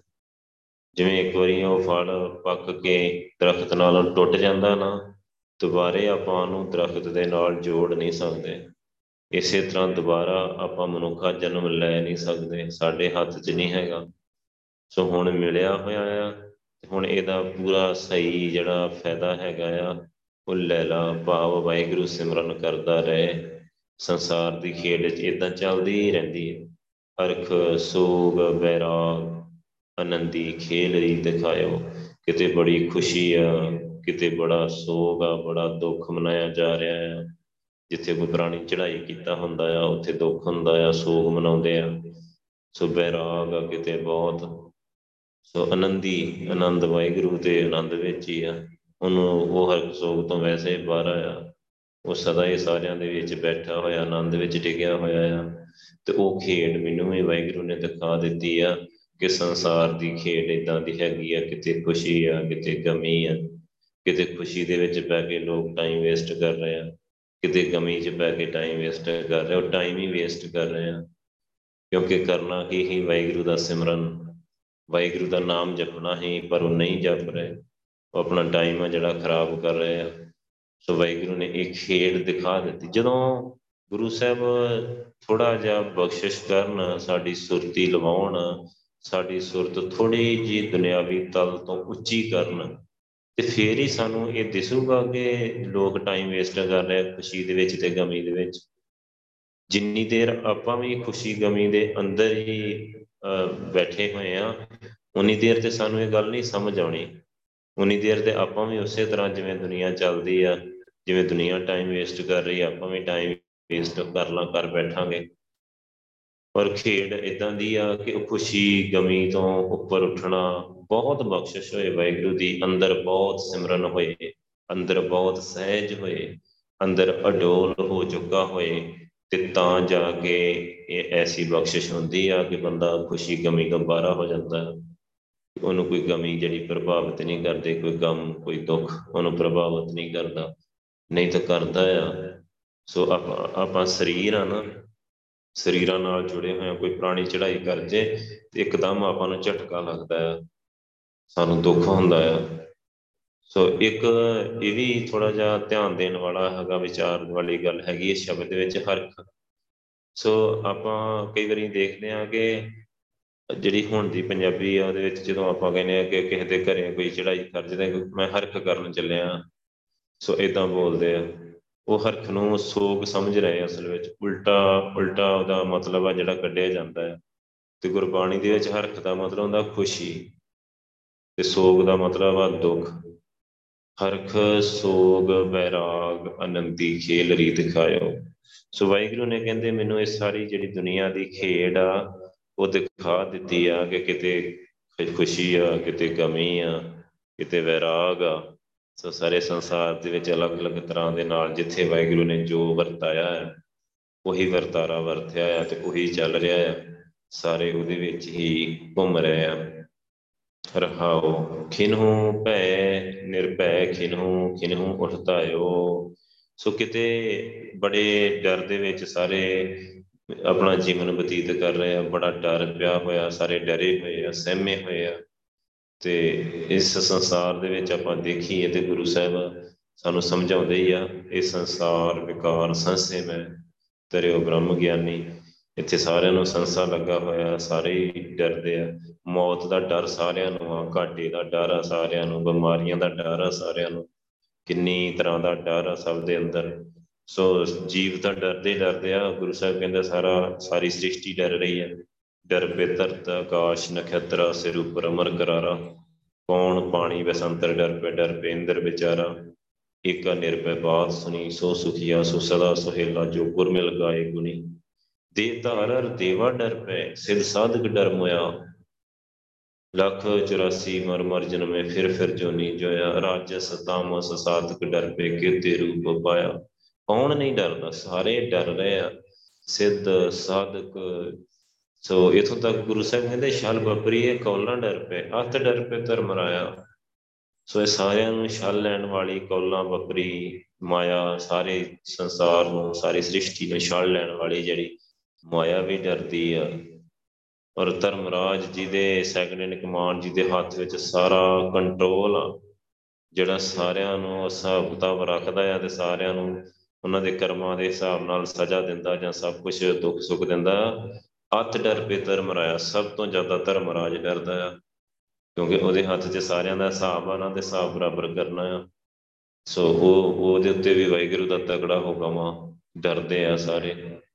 ਕਿਨਹੂ ਭੈ ਨਿਰਭੈ ਕਿਨਹੂ ਕਿਨਹੂ ਉਠਦਾ ਹੈ ਉਹ ਤੇ ਕਿਤੇ ਕਿਤੇ ਨਿਰਭੈਤਾ ਦੀ ਖੇਡ ਵੀ ਵਰਤਦੀ ਆ। ਜਿਵੇਂ ਗੁਰੂ ਪਾਤਸ਼ਾਹ ਦੇਖੋ, ਨਿਰਭੈ ਹੈ ਬਿਲਕੁਲ। ਗੁਰੂ ਸਾਹਿਬ ਦੇ ਨਾਲ ਜਿਹੜੇ ਸਿੱਖ ਹੈ ਉਹ ਵੀ ਬਿਲਕੁਲ ਨਿਰਭੈ ਹੈ ਭੈ ਕਾਮ ਕੋ ਦੇਤ ਨੈਨੇ ਪੈ ਮਾਨਤਾਨ ਨਾ ਕਿਸੇ ਨੂੰ ਡਰ ਦਿੰਦੇ ਹੈ ਨਾ ਕਿਸੇ ਦਾ ਡਰ ਚਲਦੇ ਹੈ ਬਿਲਕੁਲ ਨਿਰਭੈ ਹੋ ਚੁੱਕੇ ਸੋ ਗੁਰੂ ਪਾਤਸ਼ਾਹ ਨੇ ਕਿਵੇਂ ਜਿਸ ਟਾਈਮ ਤੇ ਗੁਰੂ ਪਾਤਸ਼ਾਹ ਆਏ, ਅੱਜ ਆਪਾਂ ਇਤਿਹਾਸ ਪੜ੍ਹੀਏ, ਤੇ ਉਸ ਟਾਈਮ ਤੇ ਮੁਗਲ ਰਾਜ ਹੀ ਬਹੁਤ ਤਾਕਤਵਰ ਰਾਜ ਹੀ ਬਹੁਤ ਜ਼ਿਆਦਾ ਉਹਨਾਂ ਦਾ ਰੋਬ ਹੀ ਤੇ ਬਹੁਤ ਜ਼ਿਆਦਾ ਦਬਦਬਾ ਹੈ ਸੋ ਹਿੰਦੂ ਦੇ ਵਿਚਾਰ ਉਸ ਟਾਈਮ ਤੇ ਬਹੁਤ ਥੱਲੇ ਲੱਗੇ ਹੋਏ ਸੀ ਉਸ ਟਾਈਮ ਤੇ। ਬਹੁਤ ਉਹਨਾਂ ਨੂੰ ਜਲੀਲ ਕਰਦੇ ਹੈ ਮੁਸਲਮਾਨ। ਸੋ ਹਿੰਦੂਆਂ ਨੂੰ ਜਾਂ ਹੋਰ ਜਿਹੜੇ ਘੱਟ ਗਿਣਤੀਆਂ ਹੈ ਉਹਨਾਂ ਨੂੰ ਬਹੁਤ ਜਲੀਲ ਕੀਤਾ ਜਾਂਦਾ ਹੈ। ਸੋ ਬਹੁਤ ਜ਼ਿਆਦਾ ਦਬਦਬਾ ਹੈ ਉਹਨਾਂ ਦਾ। ਸੋ ਉਸ ਟਾਈਮ ਤੇ ਗੁਰੂ ਪਾਤਸ਼ਾਹ ਦੀ ਜਦੋਂ ਐਂਟਰੀ ਹੁੰਦੀ ਆ ਤੇ ਗੁਰੂ ਸਾਹਿਬ ਸਾਰਿਆਂ ਨੂੰ ਨਾਮ ਨਾਲ ਜੋੜਦੇ ਆ, ਅੰਦਰੋਂ ਸਾਰਿਆਂ ਦੀ ਆਤਮਾ ਨੂੰ ਤਾਕਤਵਰ ਕਰਦੇ ਆ ਸਭ ਤੋਂ ਪਹਿਲਾਂ। ਪਹਿਲਾਂ ਗੁਰੂ ਪਾਤਸ਼ਾਹ ਨੇ ਨਾਮ ਨਾਲ ਹੀ ਜੋੜਿਆ, ਪਹਿਲੇ ਪਾਤਸ਼ਾਹ ਨੇ, ਦੂਜੇ ਪਾਤਸ਼ਾਹ, ਤੀਜੇ ਪਾਤਸ਼ਾਹ, ਪ੍ਰਚਾਰ ਕੀਤਾ ਬਹੁਤ। ਸਾਰਿਆਂ ਨੂੰ ਅੰਦਰੋਂ ਨਾਮ ਨਾਲ ਜੋੜਿਆ, ਸਾਰਿਆਂ ਨੂੰ ਆਤਮਿਕ ਤੌਰ ਤੇ ਬਲਵਾਨ ਕੀਤਾ, ਆਤਮਾ ਨੂੰ ਜਾਗਰਤ ਕੀਤਾ, ਉਹਨਾਂ ਦੀ ਨੂੰ ਅੰਮ੍ਰਿਤ ਦੀ ਦਾਤ ਦੇ ਕੇ, ਨਾਮ ਦੀ ਦਾਤ ਦੇ ਕੇ, ਨਾਮ ਨਾਲ ਜੋੜ ਕੇ। ਆਤਮਾ ਨੂੰ ਜਾਗਰਤ ਕੀਤਾ ਪਹਿਲਾਂ। ਸੋ ਜਦੋਂ ਸਾਰਿਆਂ ਦੀ ਆਤਮਾ ਜਾਗਰਤ ਹੋ ਗਈ, ਬਹੁਤ ਸਾਰੀ ਸਿੱਖੀ ਬਹੁਤ ਦੂਰ ਦੂਰ ਤੱਕ ਫੈਲ ਗਈ ਤੇ ਛੇਵੇਂ ਪਾਤਸ਼ਾਹ ਨੇ ਮੁੜ ਕੇ ਮੀਰੀ ਪੀਰੀ ਦੀ ਫਿਰ ਤਲਵਾਰ ਵੀ ਪਹਿਨ ਲਈ, ਫਿਰ ਦੱਸ ਵੀ ਦਿੱਤਾ ਕਿ ਜਦੋਂ ਆਤਮਾ ਜਾਗਰਤ ਹੋ ਗਈ, ਆਪਾਂ ਡਰ ਕਿਸੇ ਦਾ ਮੰਨਦੇ ਹੀ ਨਹੀਂ। ਸੋ ਨਾ ਆਪਾਂ ਕਿਸੇ ਦਾ ਡਰ ਚੱਲਦੇ ਆ ਨਾ ਕਿਸੇ ਦਾ ਡਰ ਮੰਨਦੇ ਆ ਤੇ ਫਿਰ ਸਾਹਮਣੇ ਗੁਰੂ ਸਾਹਿਬ ਨੇ ਜੀਣਾ ਸਿਖਾਤਾ, ਮਰਨਾ ਵੀ ਸਿਖਾਤਾ ਕਿ ਇਸ ਤਰੀਕੇ ਦੇ ਨਾਲ ਡਟ ਕੇ ਜੀਣਾ ਆ, ਆਪਣੇ ਹੱਕਾਂ ਲਈ ਲੜਨਾ ਸਿਖਾਤਾ, ਸਾਰਾ ਕੁਝ ਹੀ ਸਿਖਾਤਾ ਗੁਰੂ ਪਾਤਸ਼ਾਹ ਨੇ, ਕਿੱਡਾ ਵਧੀਆ ਜੀਵਨ ਸਿਖਾਤਾ। ਸੋ ਗੁਰੂ ਪਾਤਸ਼ਾਹ ਜੀ ਦੀ ਭਾਵੇਂ 239 ਸਾਲ ਲਾਏ ਆ ਸਾਰਾ ਕੁਝ ਕਰਨ ਦੇ ਵਿੱਚ, ਖੇਡ ਦੇਖੋ ਕਦੋਂ ਦੀ ਧਰਤੀ ਬਣੀ, ਕਿੰਨੇ ਯੁੱਗ ਇੱਥੇ ਬੀਤੇ, ਕਿੰਨੇ ਅਵਤਾਰ, ਕਿੰਨੇ ਪੈਗੰਬਰ, ਕਿੰਨੇ ਰਹਿਬਰ ਦੁਨੀਆ ਨੂੰ ਜਿਹੜੇ ਰਾਹ ਦਿਖਾਉਣ ਵਾਲੇ ਹੈ ਕਿੰਨੇ ਆਏ, ਕਿੰਨੇ ਚਲੇ ਗਏ। ਸੋ ਖੇਡ ਤੇ ਉਦਾਂ ਚੱਲਦੀ ਰਹੀ। ਫਿਰ ਜਦੋਂ ਗੁਰੂ ਸਾਹਿਬ ਆਇਆ, ਗੁਰੂ ਸਾਹਿਬ ਨੇ ਪ੍ਰੋਪਰ ਜੀਵਨ ਜੀਣਾ ਸਿਖਾਇਆ ਆ ਐਂਡ ਟੂ ਐਂਡ ਇੱਕ ਇੱਕ ਚੀਜ਼। ਥੋੜਾ ਥੋੜਾ ਛੋਟੀ ਛੋਟੀ ਖੇਡ ਪਹਿਲਾਂ ਵੀ ਵਰਤਾਉਂਦੇ ਰਹੇ ਗੁਰੂ ਸਾਹਿਬ ਪ੍ਰਲਾਦ ਦੇ ਵੇਲੇ ਵੀ ਵਰਤਾਈ ਹੈ ਆਪਣੇ ਭਗਤ ਦੇ ਰਾਹੀਂ ਵੀ ਦੁਨੀਆ ਨੂੰ ਸਮਝਾਇਆ ਹੈ ਭਗਤਾਂ ਦੇ ਰਾਹੀਂ ਵੀ ਸਮਝਾਇਆ ਹੈ ਭਗਤ ਜੀ ਦੇ ਰਾਹੀਂ ਵੀ ਦੁਨੀਆ ਨੂੰ ਸਿੱਖਿਆ ਦਿੱਤੀ ਬਹੁਤ ਤੇ ਸਮਝਾਇਆ ਕਿ ਰੱਬ ਹੈਗਾ ਆ। ਭਗਤ ਨਾਮਦੇਵ ਜੀ ਬਾਰੇ ਵੀ ਮੰਦਰ ਘੁਮਾ ਕੇ ਦਿਖਾਇਆ ਕਿ ਰੱਬ ਹੈਗਾ ਆ। ਭਗਤਾਂ ਰਾਹੀਂ ਵੀ ਖੇਡ ਦਿਖਾਈ ਹੈ ਪਰ ਮੁਕੰਮਲ ਤੌਰ ਤੇ ਗੁਰੂ ਪਾਤਸ਼ਾਹ ਨੇ 239 ਸਾਲ ਲਾ ਕੇ ਦਸਾਂ ਪਾਤਸ਼ਾਹੀਆਂ ਨੇ। ਸੋ ਆਪ ਪਰਿਵਾਰਕ ਰੂਪ ਵਿੱਚ ਵਿਚਰ ਕੇ ਤੇ ਚੰਗੀ ਤਰ੍ਹਾਂ ਐਂਡ ਟੂ ਐਂਡ ਖੇਡ ਦਿਖਾ ਦਿੱਤੀ ਕਿ ਇਹ ਸੰਸਾਰ ਦਾ ਜੀਵਨ ਕੱਚਾ ਆ। ਸੋ ਇਹਦੇ ਵਿੱਚ ਸੱਚ ਦੇ ਨਾਲ, ਵਾਹਿਗੁਰੂ ਦੇ ਨਾਲ, ਨਾਮ ਦੇ ਨਾਲ ਤੇ ਵਾਹਿਗੁਰੂ ਦੇ ਅਸੂਲਾਂ ਦੇ ਨਾਲ ਜੁੜ ਕੇ ਰਹਿਣਾ ਆ, ਭਾਵੇਂ ਇਹ ਸਰੀਰ ਚਲਾ ਜਾਏ। ਗੁਰੂ ਸਾਹਿਬ ਨੇ ਦੋ ਵਾਰੀ ਸ਼ਹੀਦੀ ਦਿੱਤੀ, ਬੱਚਿਆਂ ਦੀ ਸ਼ਹੀਦੀ ਹੋਈ, ਸਰੀਰ ਚਲੇ ਗਏ ਚਲੇ ਗਏ। ਕਹਿੰਦੇ ਸਰੀਰ ਨੇ ਜਾਣਾ ਹੀ ਆ। ਸਰੀਰ ਮਿੱਟੀ ਆ, ਪਰ ਆਪ ਵਾਹਿਗੁਰੂ ਨਾਲ ਜੁੜ ਕੇ ਰਹਿਣਾ ਆ, ਵਾਹਿਗੁਰੂ ਦੇ ਅਸੂਲਾਂ ਦੇ ਨਾਲ ਜੁੜ ਕੇ ਰਹਿਣਾ ਆ। ਨਿਰਭਉ ਹੋ ਕੇ ਵਿਚਰਨਾ, ਨਿਰਭਉ ਜਪੈ, ਸਗਲ ਭਉ ਮਿਟੇ। ਆਪਾਂ ਕਹਿੰਦੇ ਵਾਹਿਗੁਰੂ ਸਾਡੇ ਕੋਲੋਂ ਤੇ ਨਿਰਭਉ ਹੋਇਆ ਹੀ ਨਹੀਂ ਜਾ ਰਿਹਾ, ਸਾਨੂੰ ਤੇ ਡਰ ਖਾਈ ਜਾ ਰਿਹਾ। ਕਹਿੰਦੇ ਨਿਰਭਉ, ਵਾਹਿਗੁਰੂ ਨੂੰ ਜਪੋ, ਵਾਹਿਗੁਰੂ ਨਿਰਭਉ ਆ। ਵਾਹਿਗੁਰੂ ਦਾ ਗੁਣ ਆ ਕਿ ਵਾਹਿਗੁਰੂ ਨੂੰ ਕੋਈ ਡਰ ਨਹੀਂ। ਜਦੋਂ ਤੁਸੀਂ ਉਹਨੂੰ ਜਪੋਗੇ, ਜਪਦੇ ਜਾਓਗੇ ਜਪਦੇ ਜਾਓਗੇ, ਸੋ ਤੁਹਾਡਾ ਵੀ ਡਰ ਖਤਮ ਹੋ ਜਾਊਗਾ। ਜਿੰਨਾ ਸਿਮਰਨ ਜ਼ਿਆਦਾ ਹੋਊਗਾ, ਤੁਸੀਂ ਦੇਖੋਗੇ ਉਨਾ ਹੀ ਬੰਦਾ ਨਿਰਭਉ ਹੋਊਗਾ। ਜੇ ਸਿਮਰਨ ਨਹੀਂ ਹੈਗਾ, ਫਿਰ ਉਹਨੂੰ ਡਰ ਖਾਈ ਜਾਊਗਾ। ਸੋ ਨਿਰਭਉ ਹੋਣਾ ਗੁਰੂ ਸਾਹਿਬ ਕਹਿੰਦੇ, ਸੋ ਉਹ ਸਿਮਰਨ ਕੀਤੇ ਹੀ ਹੋ ਸਕਦਾ ਹੈ। ਬੰਦਾ ਬਿਨਾਂ ਸਿਮਰਨ ਤੋਂ ਨਹੀਂ ਹੋ ਸਕਦਾ। ਨਿਰਭਉ ਜਪੈ, ਸਗਲ ਭਉ ਮਿਟੈ। ਪ੍ਰਭੂ ਕਿਰਪਾ ਤੇ ਪ੍ਰਾਣੀ ਛੁੱਟੈ ਵਾਹਿਗੁਰੂ ਦੀ ਕਿਰਪਾ ਦੇ ਨਾਲ ਹੀ ਇਸ ਭਉ ਤੋਂ ਡਰ ਤੋਂ ਬੰਦਾ ਛੁੱਟਦਾ ਜਦੋਂ ਉਹ ਨਿਰਭਉ ਵਾਹਿਗੁਰੂ ਨੂੰ ਜਪਦਾ ਆ ਖਿਨਹੂ ਭੈ, ਨਿਰਭੈ ਖਿਨਹੂ ਸੋ ਕਿਤੇ ਉਹ ਵਾਹਿਗੁਰੂ ਦੀ ਜਿਹੜੀ ਨਿਰਭੈਤਾ ਵਾਲੀ ਖੇਡ ਆ, ਉਹ ਹੀ ਚੱਲਦੀ ਹੁੰਦੀ ਹੈ। ਸੋ ਕੋਈ ਬੈਠਾ ਗੁਰਸਿੱਖ ਜਿਹੜਾ ਵਾਹਿਗੁਰੂ ਨਾਲ ਜੁੜਿਆ ਹੁੰਦਾ ਬਿਲਕੁਲ ਨਿਰਭੈ ਹੁੰਦਾ ਹੈ। ਔਰ ਕਿੰਨੇ ਗੁਰਸਿੱਖਾਂ ਨੇ ਇਸ ਖੇਡ ਨੂੰ ਖੇਡਿਆ, ਨਿਰਭੈ ਹੋ ਕੇ? ਸੋ ਸਮੇਂ-ਸਮੇਂ ਦੀ ਸਰਕਾਰ ਨੇ ਫੜਿਆ, ਜਿਵੇਂ ਭਾਈ ਤਾਰੂ ਸਿੰਘ ਨੂੰ ਫੜਿਆ, ਖੋਪਰੀ ਉਤਾਰ ਦਿੱਤੀ ਕਿੰਨੇ ਡਰਾਵੇ ਦਿੱਤੇ। ਕੋਈ ਡਰਾਵਾ ਨਹੀਂ ਚੱਲਿਆ। ਭਾਈ ਸ਼ਬੇਕ ਸਿੰਘ, ਭਾਈ ਮਹਿਤਾਬ ਸਿੰਘ, ਭਾਈ ਸੁਖਾ ਸਿੰਘ, ਕਿੰਨੇ ਸਿੰਘ ਹੀ। ਕਿਸੇ ਨੇ ਕੋਈ, ਕਿਸੇ ਦਾ ਸਰਕਾਰ ਦਾ, ਮੌਕੇ ਦੀ ਸਰਕਾਰ ਦਾ ਡਰ ਝੱਲਿਆ ਨਹੀਂ। ਚਰਖੜੀਆਂ ਦੇ ਚੜ ਕੇ ਸੋ ਪਤਾ ਹੈ ਕਿ ਸਰੀਰ ਆ, ਕੱਚਾ ਭਾਂਡਾ ਆ, ਇਹਨੇ ਟੁੱਟਣਾ ਹੀ ਆ। ਤੇ ਟੁੱਟ ਜਾਊਗਾ, ਕੋਈ ਗੱਲ ਨਹੀਂ। ਚਰਖੜੀ ਤੇ ਚੜ ਕੇ ਚਰਖੜੀ ਤੋਂ ਵੀ ਡਰ ਨਹੀਂ ਲੱਗਾ। ਨਿਰਭਉ ਹੋ ਕੇ ਵਿਚਰੇ ਆ। ਸਿੱਖੀ ਸਿੱਖੀ ਬਹੁਤ ਉੱਚੀ ਹੈ ਕਿਉਂਕਿ ਉਹਨਾਂ ਦਾ ਸਿਮਰਨ ਬਹੁਤ ਹੀ, ਭਗਤੀ ਬਹੁਤ ਹੀ ਨਿਰਭਉ ਹੋ ਚੁੱਕੇ। ਸੋ ਪਤਾ ਹੈ ਕਿ ਸਰੀਰ ਕੱਚਾ ਭਾਂਡਾ ਹੀ ਆ। ਜਦੋਂ ਸਿਮਰਨ ਬਹੁਤ ਹੁੰਦਾ ਆ, ਸੁਰਤੀ ਬਹੁਤ ਹੁੰਦੀ ਆ, ਤੇ ਸਰੀਰ ਕੱਚਾ ਭਾਂਡਾ ਹੀ ਲੱਗਦਾ ਆ। ਜੇ ਸੁਰਤੀ ਨਹੀਂ ਹੈਗੀ, ਸਿਮਰਨ ਨਹੀਂ ਹੈਗਾ ਫਿਰ ਤੇ ਸਰੀਰ ਕੱਚਾ ਭਾਂਡਾ ਨਹੀਂ ਲੱਗਦਾ, ਫਿਰ ਤੇ ਬੰਦਾ ਆਪਣੇ ਆਪ ਨੂੰ ਹੀ ਸਰੀਰ ਸਮਝਦਾ ਫਿਰ ਤੇ ਉਹ ਬਚਦਾ ਹੈ, ਜਾਨ ਬਚਾਉਂਦਾ ਆ ਫਿਰ ਤੇ ਉਹ ਲੁਕਦਾ ਫਿਰੂਗਾ। ਫਿਰ ਤੇ ਉਹਨੂੰ ਲੱਗਦਾ ਕਿ ਤੇ ਮੈਂ ਮਰ ਨਾ ਜਾਵਾਂ। ਸੋ ਜੇ ਉਹਦਾ ਸਿਮਰਨ ਬਹੁਤ ਆ, ਜੇ ਉਹਨੂੰ ਸਰੀਰ ਕੱਚਾ ਭਾਂਡਾ ਲੱਗਦਾ ਆ, ਆਪਣੇ ਆਪ ਨੂੰ ਸਮਝ ਚੁੱਕਾ ਆ, ਆਪਣੇ ਮੂਲ ਨੂੰ ਸਮਝ ਚੁੱਕਾ ਆ ਕਿ ਮਨ ਤੋਂ ਜੋਤ ਸਰੂਪ ਹੈ ਆਪਣਾ ਮੂਲ ਪਛਾਣ, ਆਪਣੇ ਮੂਲ ਦੀ ਉਹ ਪਛਾਣ ਕਰ ਚੁੱਕਾ ਹੈ ਉਹਨੂੰ ਪਤਾ ਹੈ ਕਿ ਮੈਂ ਵਾਹਿਗੁਰੂ ਹਾਂ, ਮੈਂ ਨਹੀਂ ਮਰਨਾ। ਸਰੀਰ ਸਰੀਰ ਤੇ ਛੱਡਣਾ ਹੀ ਆ, ਤੇ ਫਿਰ ਨਹੀਂ ਉਹ ਪਰਵਾਹ ਕਰਦਾ। ਤੇ ਸਿੱਖੀ ਇਸ ਇਸ ਉੱਚੇ ਦਰਜੇ ਦੀ ਖੇਡ ਆ, ਬਹੁਤ ਉੱਚੇ ਦਰਜੇ ਦੀ।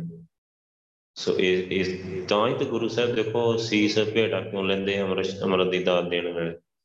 ਇੱਥੇ ਐਂਟਰੀ ਇਸ ਤਰੀਕੇ ਨਾਲ ਹੁੰਦੀ ਹੈ ਪਹਿਲਾਂ ਸੀਸ ਹਾਜ਼ਰ ਕਰੋ, ਸੀਸ ਭੇਟਾ ਕਰੋ ਗੁਰੂ ਪਾਤਸ਼ਾਹ ਨੂੰ, ਫਿਰ ਉਸ ਤੋਂ ਬਾਅਦ ਦੂਜੀ ਗੱਲ ਹੁੰਦੀ ਹੈ ਸੀਸ ਭੇਟਾ ਕਰਕੇ ਨਾਮ ਦੀ ਦਾਤ ਮਿਲਦੀ ਹੈ ਕਿ ਤੂੰ ਇਹ ਸਰੀਰ ਸਮਝ ਲੈ ਤੇਰਾ, ਹੁਣ ਤੂੰ ਸਿਰ ਦੇ ਚੁੱਕਾ ਹੈ। ਇਸ ਤੋਂ ਬਾਅਦ ਤੇਰੀ ਸ਼ਹੀਦੀ ਹੋ ਜਾਏ ਜਾਂ ਕਿਤੇ ਵੀ ਕੁਝ ਵੀ ਹੋਏ, ਤੂੰ ਪ੍ਰਵਾਹ ਨਹੀਂ ਕਰਨੀ। ਉਸ ਤੋਂ ਬਾਅਦ ਜਿਹੜੀ ਸਿੱਖੀ ਦੀ ਖੇਡ ਹੈ ਅੱਗੇ ਸ਼ੁਰੂ ਹੁੰਦੀ ਹੈ। ਕਿਉਂਕਿ ਜਿੱਥੇ ਦੁਨੀਆ ਦੀ ਸੋਚ ਖਤਮ ਹੋ ਜਾਂਦੀ ਹੈ ਨਾ, ਉਥੋਂ ਗੁਰੂ ਸਾਹਿਬ ਦੀ ਸੋਚ ਸ਼ੁਰੂ ਹੋ ਰਹੀ ਹੈ। ਹੁਣ ਸਰੀਰ ਤੋਂ ਬਾਅਦ ਦੁਨੀਆ ਦੀ ਸੋਚ ਖਤਮ ਹੋ ਜਾਂਦੀ ਸਰੀਰ ਗਿਆ, ਸਰੀਰ ਖਤਮ ਹੋ ਗਿਆ। ਤੇ ਉਹ ਕਹਿੰਦੇ ਡੈਡ ਬੰਦਾ ਖਤਮ ਆ, ਹੁਣ ਸੋਚ ਖਤਮ, ਫਿਰ ਉਸ ਤੇ ਕੋਈ ਰਿਸਰਚ ਨਹੀਂ। ਕਿ ਉਹ ਖਤਮ ਹੋ ਗਿਆ। ਤੇ ਗੁਰੂ ਸਾਹਿਬ ਕਹਿੰਦੇ ਆ ਕਿ ਜਦੋਂ ਸਰੀਰ ਖਤਮ ਹੋਇਆ ਆ, ਉਸ ਤੋਂ ਬਾਅਦ ਤੇਰਾ ਜੀਵਨ ਆ ਜਿਹੜਾ ਸ਼ੁਰੂ ਹੋਇਆ। ਸਿਰ ਦੇ ਕੇ, ਸੀਸ ਭੇਟਾ ਕਰਕੇ, ਸੀਸ ਭੇਟ ਲੈ ਕੇ ਨਾਮ ਦੀ ਦਾਤ ਦਿੱਤੀ ਹੈ ਤੈਨੂੰ। ਮਤਲਬ ਸਿਰ ਜਾਵੇ ਤਾਂ ਜਾਵੇ, ਸਿੱਖੀ ਸਿੱਧਕ ਨਾ ਜਾਵੇ। ਸਿਰ ਤਾਂ ਚਲਾ ਗਿਆ। ਉਸ ਤੋਂ ਬਾਅਦ ਸਿੱਖੀ ਮਿਲ ਰਹੀ ਹੈ ਸੋ ਇਸ ਚੀਜ਼ ਨੂੰ ਜੇ ਆਪਾਂ ਬੜੇ ਧਿਆਨ ਦੇ ਨਾਲ ਵਿਚਾਰੀਏ ਤੇ ਸਮਝੀਏ ਕਿ ਸਿਰ ਦੇਣ ਤੋਂ ਬਾਅਦ ਸਾਨੂੰ ਸਿੱਖੀ ਮਿਲੀ ਹੈ ਉਸ ਤੋਂ ਪਹਿਲਾਂ ਸਿੱਖੀ ਮਿਲਦੀ ਨਹੀਂ। ਆਪਾਂ ਹੋਰ ਧਰਮਾਂ ਨੂੰ ਜੇ ਬਾਕੀ ਚੀਜ਼ ਨੂੰ, ਬਾਕੀਆਂ ਸਾਰਿਆਂ ਨੂੰ ਕੰਪੇਅਰ ਕਰਕੇ ਦੇਖੀਏ, ਉਹਦੇ ਲਾਲਚ ਦਿੰਦੇ ਆ ਕਿ ਤੁਹਾਡੇ ਬੱਚੇ ਪੜਾ ਦੇਾਂਗੇ ਫ੍ਰੀ ਤੁਹਾਨੂੰ ਇਲਾਜ ਫ੍ਰੀ ਦੇਾਂਗੇ ਤੁਹਾਨੂੰ ਆਹ ਚੀਜ਼ਾਂ ਦੇਾਂਗੇ ਤੁਹਾਨੂੰ ਬਾਹਰ ਲੈ ਜਾਾਂਗੇ, ਤੁਸੀਂ ਸਾਡੇ ਧਰਮ ਚ ਆ ਜਾਓ।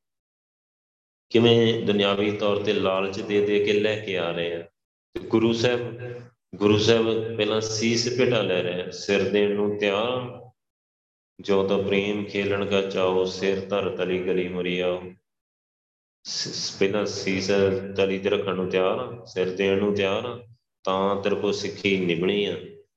ਇਹ ਤੇ ਸਿੱਖੀ ਨਹੀਂ ਨਿਭਾ ਸਕਦਾ। ਸਿੱਖੀ ਬਹੁਤ ਉੱਚੀ ਹੈ ਬਹੁਤ ਉੱਚੀ ਹੈ ਇਹ ਡਰ ਤੋਂ ਰਹਿਤ ਹੋ ਗਈ ਜੀ ਜਾਣੀ ਹੈ ਮੌਤ ਦਾ ਡਰ ਨਹੀਂ ਹੋਣਾ ਚਾਹੀਦਾ।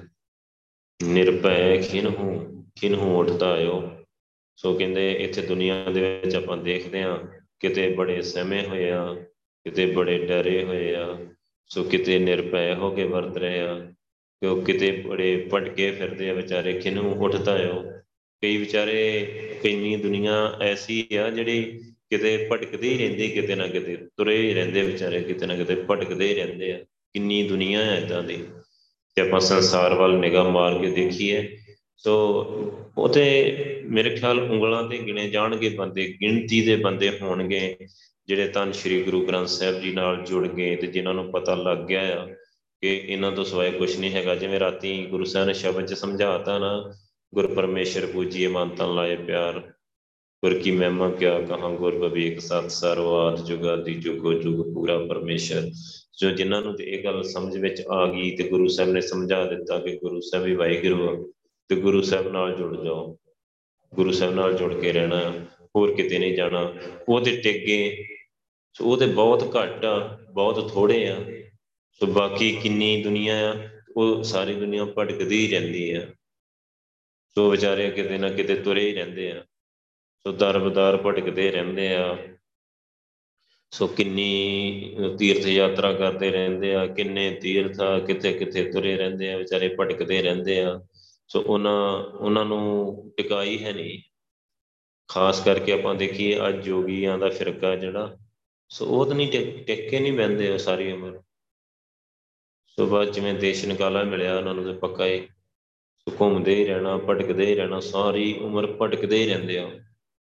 ਕਿਤੇ ਟਿੱਕੇ ਨਹੀਂ ਬੈਠਦੇ ਜਿੰਨੇ ਤੀਰਥਾਂ ਤੇ ਘੁੰਮਦੇ ਰਹਿੰਦੇ ਆ, ਜੰਗਲਾਂ 'ਚ ਘੁੰਮਦੇ ਰਹਿੰਦੇ ਆ ਬਸ। ਸੋ ਕਹਿੰਦੇ ਉਹ ਉਹ ਵੀ ਤਾਂ ਵਾਹਿਗੁਰੂ ਨੇ ਦਿਖਾਇਆ ਹੀ ਆ ਕਿ ਦੇਖ ਲਓ ਇਹਨਾਂ ਦੇ ਕਰਮ ਕਿਵੇਂ ਦੇ ਆ।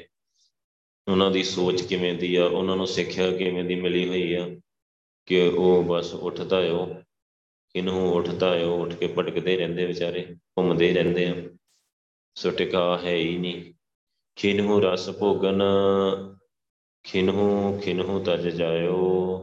ਸੋ ਕਿਤੇ ਦੇਖੋ ਕਿੰਨੇ ਦੁਨੀਆ ਆ ਜਿਹੜੀ ਰਸਾਂ ਨੂੰ ਭੋਗਦੀ ਹੈ ਰਸਾਂ ਕਸਾਂ ਵਿੱਚ ਪਈ ਹੋਈ ਹੈ ਚਸਕਿਆਂ 'ਚ ਪਈ ਹੋਈ ਹੈ ਸੋ ਸਾਰਾ ਸੰਸਾਰ ਹੀ ਚਸਕਿਆਂ ਦੇ ਵਿੱਚ ਡੁੱਬਾ ਹੋਇਆ ਹੈ ਲੱਭ ਕੁੱਤਾ, ਕਿਉਂ ਕਿਹਾ ਗੁਰੂ ਸਾਹਿਬ ਨੇ? ਸੋ ਕੁੱਤੇ ਨੂੰ ਜ਼ੁਬਾਨ ਦਾ ਬਹੁਤ ਚਸਕਾ ਹੁੰਦਾ। ਹੈ ਸੋ ਲੱਭ ਹੈ ਜਿਹੜਾ ਚਸਕਾ ਆ, ਉਹਨੂੰ ਗੁਰੂ ਸਾਹਿਬ ਨੇ ਕੁੱਤੇ ਦੇ ਨਾਲ ਹੀ ਕੰਪੇਅਰ ਕੀਤਾ ਆ। ਤੇ ਜੇ ਆਪਾਂ ਦੇਖੀਏ ਸਾਰੇ ਸੰਸਾਰ ਦੇ ਵੱਲ, ਸੋ ਕਿੰਨਾ ਜ਼ੁਬਾਨ ਦਾ ਚਸਕਾ ਹੈ ਲੋਕਾਂ ਨੂੰ। ਸੋ ਗੁਰੂ ਸਾਹਿਬ ਕਹਿੰਦੇ, ਫਿਟ ਵਿਹਾ ਜੀਵਿਆ ਜਿਤ ਖਾਏ ਵਧਾਇਆ ਪੇਟ ਕਿ ਫਟਕਾਰ ਯੋਗਾ ਇਹੋ ਜਿਹਾ ਜੀਵਨ, ਜਿਹੜਾ ਸਿਰਫ ਬੰਦਾ ਖਾਣ ਲਈ ਜੀ ਰਿਹਾ। ਇੱਕ ਤੇ ਹੁੰਦਾ ਕਿ ਬੰਦਾ ਜੀਣ ਵਾਸਤੇ ਖਾ ਰਿਹਾ ਹੈ ਕਿ ਉਹਨੇ ਜੀਣਾ ਹੈ ਤੇ ਉਹ ਖਾ ਰਿਹਾ ਹੈ ਕਿ ਸਰੀਰ ਚੱਲਦਾ ਰਹੇ। ਇੱਕ ਹੁੰਦਾ ਕਿ ਉਹ ਖਾਣ ਵਾਸਤੇ ਜੀ ਰਿਹਾ। ਉਹਦਾ ਖਾਣ ਵਾਲੀ ਧਿਆਨ ਰਹਿੰਦਾ ਸੋ ਫਿਰ ਖਾ ਖਾ ਕੇ ਉਹ ਕਿੰਨਾ ਪੇਟ ਵੱਜ ਜਾਂਦਾ, ਸੌ ਬਿਮਾਰੀਆਂ ਲੱਗ ਜਾਂਦੀਆਂ ਆ।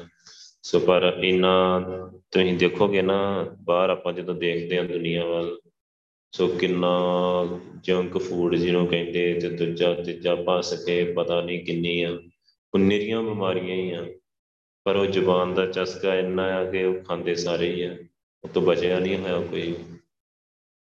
ਸੋ ਕੋਈ ਗੁਰਸਿੱਖ ਹੋਊਗਾ ਜਿਹਦਾ ਬਹੁਤ ਸਿਮਰਨ ਆ, ਜਿਹਨੂੰ ਅੰਦਰੋਂ ਰਸ ਆਉਂਦਾ ਆ, ਅੰਮ੍ਰਿਤ ਰਸ ਆਉਂਦਾ ਰਹਿੰਦਾ ਆ, ਅੰਦਰੋਂ ਮੂੰਹ ਸਵਾਦਲਾ ਰਹਿੰਦਾ ਆ, ਉਹ ਵਾਹਿਗੁਰੂ ਕਰਦਾ ਰਹਿੰਦਾ ਆ ਕੁਝ ਚਸਕਿਆਂ 'ਚ ਨਹੀਂ ਪੈਂਦਾ। ਉਹ ਛੁੱਟ ਛੁੱਟ ਗਿਆ ਚਸਕਿਆਂ ਤੋਂ। ਉਹਨੂੰ ਵਾਹਿਗੁਰੂ ਨੇ ਐਸਾ ਰਸ ਦੇ ਦਿੱਤਾ ਅੰਦਰੋਂ, ਅੰਮ੍ਰਿਤ ਰਸ ਦੇ ਦਿੱਤਾ ਜਿਹੜਾ ਸਾਰੇ ਰਸਾਂ ਤੋਂ ਉੱਚਾ ਹੈ। ਅੰਮ੍ਰਿਤ ਨਾਮ ਮਹਾ ਰਸ ਮੀਠਾ, ਅਨ ਦਿਨ ਮਨ ਤਨ ਪੀਵਾ। ਉਹਨੂੰ ਅੰਮ੍ਰਿਤ ਨਾਮ ਰਸ ਗੁਰੂ ਪਾਤਸ਼ਾਹ ਨੇ ਦੇ ਦਿੱਤਾ ਹੈ ਅੰਮ੍ਰਿਤ ਰਸ ਦੇ ਦਿੱਤਾ ਹੈ ਉਹਦੀ ਜ਼ੁਬਾਨ ਵੈਸੇ ਹੀ ਰੱਜ ਗਈ ਹੈ ਬਾਕੀ ਚਸਕਿਆਂ ਵੱਲੋਂ। ਉਹਦਾ ਕੁਝ ਹੋਰ ਖਾਣ ਨੂੰ ਦਿਲ ਹੀ ਨਹੀਂ ਕਰਦਾ। ਉਹ ਕੋਈ ਬਿਰਲਾ ਹੁੰਦਾ ਗੁਰਸਿੱਖ। ਤੇ ਬਾਕੀ ਦੁਨੀਆ ਦੇਖੋ, ਸਰੀਰ ਨੂੰ ਚੱਲਣ ਵਾਸਤੇ ਰੋਟੀ ਚਾਹੀਦੀ ਹੈ ਪ੍ਰਸ਼ਾਦਾ ਚਾਹੀਦਾ ਸੋ ਸਬਜ਼ੀ ਲਾ ਲਓ, ਪ੍ਰਸ਼ਾਦਾ ਲਾ ਲਓ। ਪਰ ਆਪਾਂ ਬਾਹਰ ਦੇਖੀਏ ਕਿ ਸਾਰੇ ਪ੍ਰਸ਼ਾਦੇ ਦਾ ਕੀ ਸੀਮਤ ਆ। ਕਿੰਨੇ ਹਜ਼ਾਰਾਂ ਕਿਸਮ ਦੇ ਚਸਕੇ ਤੇ ਹਜ਼ਾਰਾਂ ਕਿਸਮ ਦੇ ਬਾਹਰ ਪਦਾਰਥ ਲੱਗੇ ਹੋਏ ਆ। ਹੋਰ ਹੋਰ ਹੋਰ ਹੋਰ। ਸੋ ਰੇੜੀਆਂ ਭਰੀਆਂ ਹੁੰਦੀਆਂ, ਤੁਸੀਂ ਸ਼ਹਿਰ ਜਾ ਕੇ ਦੇਖੋ ਸ਼ਾਮਾਂ ਨੂੰ। ਰੇੜੀਆਂ ਦੀਆਂ ਰੇੜੀਆਂ ਭਰੀਆਂ ਹੁੰਦੀਆਂ। ਸੋ ਲੋਕ ਉੱਥੇ, ਉਹ ਹੁੰਦਾ ਵੀ ਸਾਰਾ ਸਾਰਾ ਨਿਰੀ ਬਿਮਾਰੀ ਹੁੰਦੀ ਹੈ ਉਹ ਜਿੰਨਾ ਜੰਕ ਫੂਡ ਦਾ ਜਿੰਨਾ ਉਹ ਸਾਰਾ ਦੂਜਾ ਤੀਜਾ ਉਸ ਹੈ ਸਾਰੀਆਂ ਬਿਮਾਰੀਆਂ ਹੀ ਆ। ਪਰ ਫਿਰ ਵੀ ਲੋਕੀ ਖਾ ਰਹੇ ਆ। ਸੋ ਸਰਦੀਆਂ ਚ ਭਾਵੇਂ ਇੰਨੀ ਠੰਡ ਹੋਏ, ਉਦੋਂ ਕੁਲਫੀਆਂ ਖਾ ਰਹੇ ਹੋਣਗੇ ਜ਼ੁਬਾਨ ਦੇ ਚਸਕੇ ਹੀ ਆ ਸੋ ਇਹ ਨਹੀਂ ਦੇਖਣਾ ਮੈਂ ਬਿਮਾਰ ਹੋ ਜਾਊਂਗਾ, ਮੇਰਾ ਸਿਹਤ ਸਿਹਤ ਖਰਾਬ ਹੋ ਜਾਊਗੀ, ਨਹੀਂ। ਸੁਖਿਨ ਹੋ ਰਸ ਭੋਗਨ ਸੋ ਕਿਤੇ ਤੁਸੀਂ ਦੇਖੋ, ਸਾਰੇ ਰਸ ਭੋਗਣ ਚ ਲੱਗੇ ਹੋਏ ਆ ਖਿਨਹੂ ਖਿਨਹੂ ਤਜ ਜਾਇਓ। ਸੋ ਕਿਤੇ ਆਪਾਂ ਦੇਖਦੇ ਆ ਸੋ ਕਈ ਇਹੋ ਜਿਹੇ ਬੰਦੇ ਹੁੰਦੇ ਆ, ਜਿਵੇਂ ਜੈਨੀ, ਬੋਧੀ, ਸਰੇਵੜੇ ਆ, ਉਹ ਵਿਚਾਰੇ ਕੁਝ ਖਾਂਦੇ ਹੀ ਨਹੀਂ।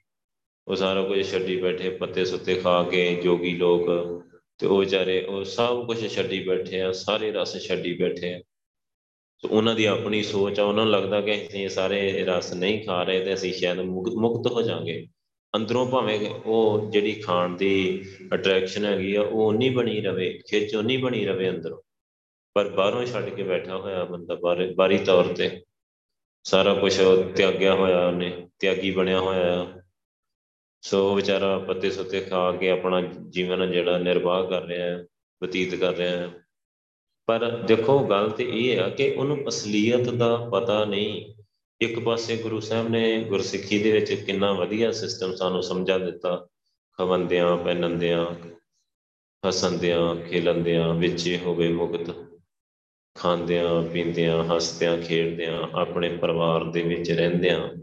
ਜੇ ਬੰਦਾ ਭਗਤੀ ਕਰਦਾ ਆ, ਸੁਰਤੀ ਲਾਉਂਦਾ ਆ, ਸਵੇਰੇ ਸ਼ਾਮ ਬੈਠਦਾ ਆ, ਤੇ ਉਹ ਮੁਕਤ ਹੋ ਜਾਂਦਾ, ਵਿੱਚੇ ਮੁਕਤ ਹੋ ਜਾਂਦਾ, ਗੁਰਸਿੱਖ ਪ੍ਰਸ਼ਾਦਾ ਵੀ ਛਕਦਾ ਆ ਸੋ ਸੋਹਣੇ ਕੱਪੜੇ ਵੀ ਪਾਉਂਦਾ ਆ, ਘਰ ਦੇ ਵਿੱਚ ਵੀ ਰਹਿੰਦਾ ਆ, ਪਰਿਵਾਰ ਦੇ ਨਾਲ ਵੀ ਰਹਿੰਦਾ ਆ ਗ੍ਰਸਤੀ ਜੀਵਨ 'ਚ ਵੀ ਰਹਿੰਦਾ ਆ, ਭਗਤੀ ਵੀ ਕਰਦਾ ਆ, ਸੇਵਾ ਵੀ ਕਰਦਾ ਆ ਦਸਵੰਦ ਵੀ ਕਰਦਾ ਆ, ਵਿੱਚ ਹੀ ਹੋਵੇ ਮੁਕਤ ਤੇ ਉਹ ਮੁਕਤ ਵੀ ਹੋ ਜਾਂਦਾ ਹੈ ਸੱਚਖੰਡ ਵੀ ਚਲਾ ਜਾਂਦਾ ਹੈ ਕਿੰਨਾ ਵਧੀਆ ਜੀਵਨ ਗੁਰੂ ਸਾਹਿਬ ਨੇ ਦੱਸਿਆ ਹੈ।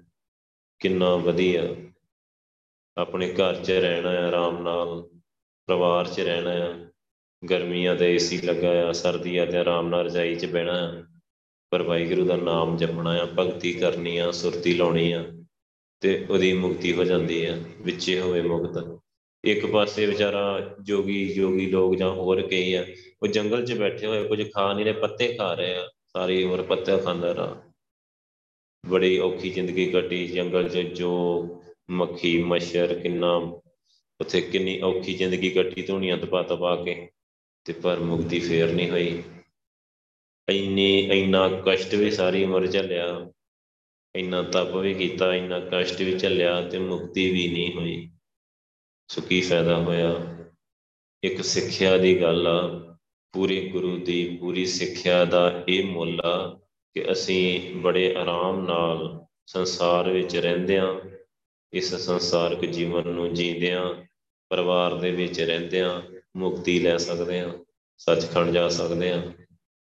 ਪੂਰੇ ਗੁਰ ਕਾ ਸੁਨ ਉਪਦੇਸ਼ ਪਾਰ ਬ੍ਰਹਮ ਨਿਕਟ ਕਰ ਪੇਖ ਸਾ ਸਾ ਗੋਬਿੰਦ, ਮਨ ਅੰਤਰ ਕੀ ਉਤਰੇ ਚਿੰਦ। ਆਸ ਅਨਿਤ ਤਿਆਗੋ ਤਰੰਗ ਸੰਤ ਜਨਾਂ ਕੀ ਦੂਰ ਮਨ ਮੰਗ। ਬਸ ਹੋਰ ਆਸਾਂ ਛੱਡਣੀਆਂ, ਆਸਾਂ ਮਨਸਾ ਛੱਡਦੇ ਕਹਿੰਦੇ, ਇਹ ਤਰੰਗਾਂ ਨਾ ਜਿਹੜੀਆਂ ਗਾਂ ਗਾਂ ਫਸਾਉਣ ਵਾਲੀਆਂ, ਇਹ ਛੱਡ। ਸੰਗਤ ਦੀ ਚਰਨ ਧੂੜ ਮੰਗ, ਚਰਨ ਧੂੜ ਲੈ, ਆਸਾਂ ਮਨਸਾ ਖਤਮ ਕਰਦੇ ਆਪਣੀ। ਹਰ ਸਾਹ ਨਾ ਵਾਹਿਗੁਰੂ ਕਹੇ, ਵਾਹਿਗੁਰੂ ਨੂੰ ਬਹੁਤ ਨੇੜੇ ਦੇਖ। ਇਹ ਪੂਰੇ ਗੁਰੂ ਦਾ ਪੂਰਾ ਉਪਦੇਸ਼ ਆ। ਤੂੰ ਸੰਸਾਰ ਦੇ ਵਿੱਚ ਰਹਿੰਦਿਆਂ, ਪਰਿਵਾਰ ਦੇ ਵਿੱਚ ਰਹਿੰਦਿਆਂ ਮੁਕਤ ਹੋ ਜਾਏਗਾ। ਇੰਨਾ ਵਧੀਆ ਉਪਦੇਸ਼ ਆ, ਇੰਨੀ ਵਧੀਆ ਸਿੱਖਿਆ ਹੈ ਗੁਰੂ ਸਾਹਿਬ ਦੀ। ਤੇ ਦੂਸਰੇ ਪਾਸੇ ਸਾਰਾ ਵਿਚਾਰੇ ਛੱਡ ਕੇ ਬੈਠੇ ਹੋਏ ਆ ਕਿਨਹੂ ਤਜ ਜਾਇਓ ਉਹ ਘਰ ਛੱਡੀ ਬੈਠਾ ਆ, ਪਰਿਵਾਰ ਛੱਡੀ ਬੈਠਾ ਆ। ਇੱਥੋਂ ਦਾ ਕੋਈ ਬੰਦੇ ਹੈਗੇ, ਉਹ ਕੱਪੜੇ ਤੱਕ ਤਿਆਗ ਦਿੰਦੇ ਆ, ਨੰਗੇ ਤੁਰੇ ਫਿਰਦੇ ਸਾਰੀ। ਜਿਵੇਂ ਡੰਗਰਾਂ ਦੀ ਤਰ੍ਹਾਂ। ਸੋ ਭਗਤ ਕਬੀਰ ਜੀ ਕਹਿੰਦੇ ਕਿ ਜੇ ਇਸ ਤਰ੍ਹਾਂ ਨਗਨ ਫਿਰਤ ਜੋ ਪਾਈਏ, ਜੋਗ, ਮਨ ਕਾ ਮਿਰਗ, ਮੁਕਤ ਸਭ ਹੋਗ ਕਿਆ ਨਾਗੇ ਕਿਆ ਬਾਂਦੇ ਚਾਮ ਜਪਨੇ ਚੀਨ ਸਾਤਮ ਰਾਮ ਜੇ ਜਿੰਨੀ ਦੇਰ ਤੂੰ ਆਪਣੇ ਅੰਦਰੋਂ ਵਾਹਿਗੁਰੂ ਨੂੰ ਨਹੀਂ ਖੋਜਿਆ, ਵਾਹਿਗੁਰੂ ਦਾ ਨਾਮ ਨਹੀਂ ਜਪਿਆ, ਤੂੰ ਭਗਤੀ ਨਹੀਂ ਕੀਤੀ, ਤੇ ਤੈਨੂੰ ਕੀ ਫਾਇਦਾ ਹੈ ਕਹਿੰਦੇ? ਸੋ ਨੰਗੇ ਰਹਿਣ ਨਾਲ ਮੁਕਤੀ ਮਿਲਦੀ ਤਾਂ ਜਿੰਨੇ ਮਿਰਗ ਵਿਚਾਰੇ ਹਿਰਨ ਭੱਜੇ ਫਿਰਦੇ ਜੰਗਲ ਦੇ ਵਿੱਚ ਜਾਨਵਰ ਨੰਗੇ ਭੱਜੇ ਫਿਰਦੇ ਸਾਰੇ, ਉਹ ਸਾਰੇ ਮੁਕਤ ਨਾ ਹੋ ਜਾਂਦੇ। ਸੋ ਤੂੰ ਇਹ ਕਈ ਕਈ ਪਤਾ ਕੀ ਕਰਦੇ? ਕੱਪੜੇ ਨਹੀਂ ਪਾਉਂਦੇ। ਚਮੜੇ ਦਾ ਉਹ ਲੈ ਕੇ ਨਾ, ਜਾਨਵਰਾਂ ਮਰਿਆ ਹੋਇਆ, ਜਾਨਵਰ ਦੇ ਚਮੜਾ ਲਾ ਕੇ ਆਪਣੇ ਆਲੇ ਦੁਆਲੇ ਲਪੇਟ ਲੈਂਦੇ ਕਿਆ ਨਾਂਗੇ, ਕਿਆ ਬਾਂਦੇ, ਚਾਮ। ਸੋ ਕਿ ਨੰਗੇ ਘੁੰਮ ਰਿਹਾ ਜਾਂ ਚਮੜਾ ਲਪੇਟਿਆ ਹੋਇਆ ਆਪਣੇ ਆਲੇ ਦੁਆਲੇ, ਇਹਦੇ ਨਾਲ ਕੀ ਲਾਭ ਹੋਣਾ? ਜਬ ਨਹੀਂ ਚੀਨਸ ਆਤਮ ਰਾਮ।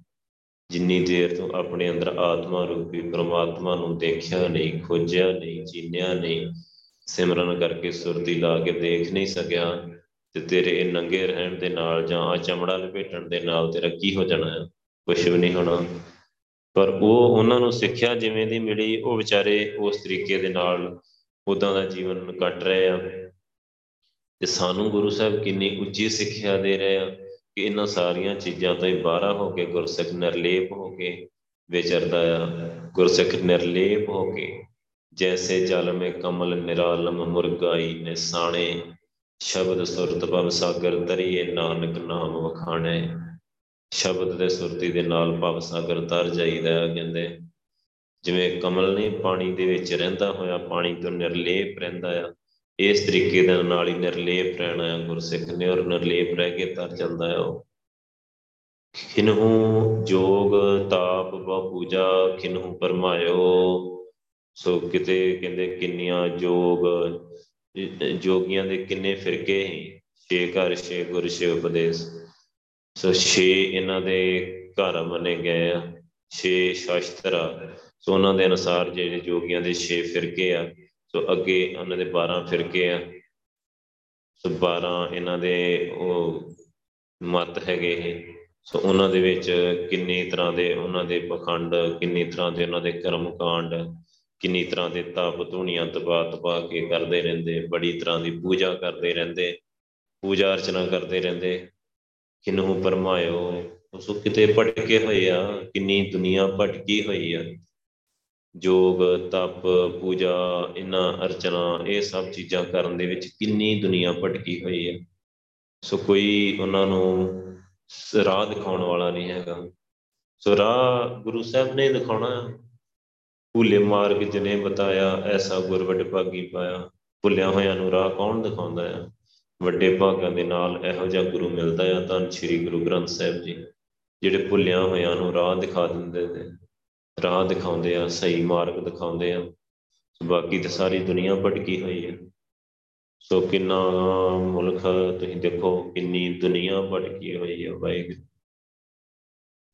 ਜਦੋਂ ਇੱਥੇ ਕੁੰਭ ਦਾ ਮੇਲਾ ਹੁੰਦਾ ਹੈ ਹਰਦੁਆਰ ਜਾਂ ਲਾਹਬਾਦ, ਤੁਸੀਂ ਦੇਖੋ ਕਰੋੜਾਂ ਦੇ ਨਾਲ ਦੁਨੀਆ ਦੀ, ਕਰੋੜਾਂ ਦੇ ਨਾਲ, ਕਰੋੜਾਂ ਦੀ ਗਿਣਤੀ ਦੇ ਵਿੱਚ ਕਿੰਨੇ ਉੱਥੇ ਜੋਗੀ ਤੁਰੇ ਫਿਰਦੇ ਆ, ਕਿੰਨੇ ਨਾਗੇ ਤੁਰੇ ਫਿਰਦੇ ਆ, ਕਿੰਨੇ ਕਿੰਨੇ ਹੋਰ ਤੁਰੇ ਫਿਰਦੇ ਆ, ਉੱਥੇ ਸਵਾਹ ਮੜੀ ਹੋਈ ਆਪਣੇ ਆਪਣੇ ਡੇ ਤੇ।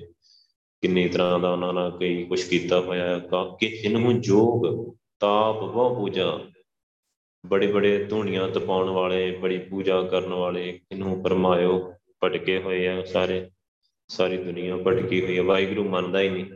ਜਾਪ, ਤਾਪ, ਗਿਆਨ, ਸਭ ਧਿਆਨ, ਖੱਟ ਸ਼ਾਸਤਰ, ਸਿਮਰਤ ਵਖਿਆਨ, ਜੋਗ ਅਭਿਆਸ, ਕਰਮ ਧਰਮ ਕਿਰਿਆ, ਸਗਲ ਤਿਆਗ ਬਨ ਮਦੇ ਫਿਰਿਆ। ਅਨਕ ਪ੍ਰਕਾਰ ਕੀਏ ਬੋ ਚਤਨਾ ਪੁੰਨ ਦਾਨ ਹੋਮੇ ਬੋ ਰਤਨਾ। ਸਰੀਰ ਕਟਾਏ ਹੋਮੇ ਕਰ ਰਾਤੀ, ਵਰਤ ਨੇਮ ਕਰੇ ਬੋ ਪਾਤੀ ਨਹੀਂ ਤੁਲ RAM ਨਾਮ ਵਿਚਾਰ। ਨਾਨਕ ਗੁਰਮੁਖ ਨਾਮ ਜਪੀਏ ਇੱਕ ਵਾਰ।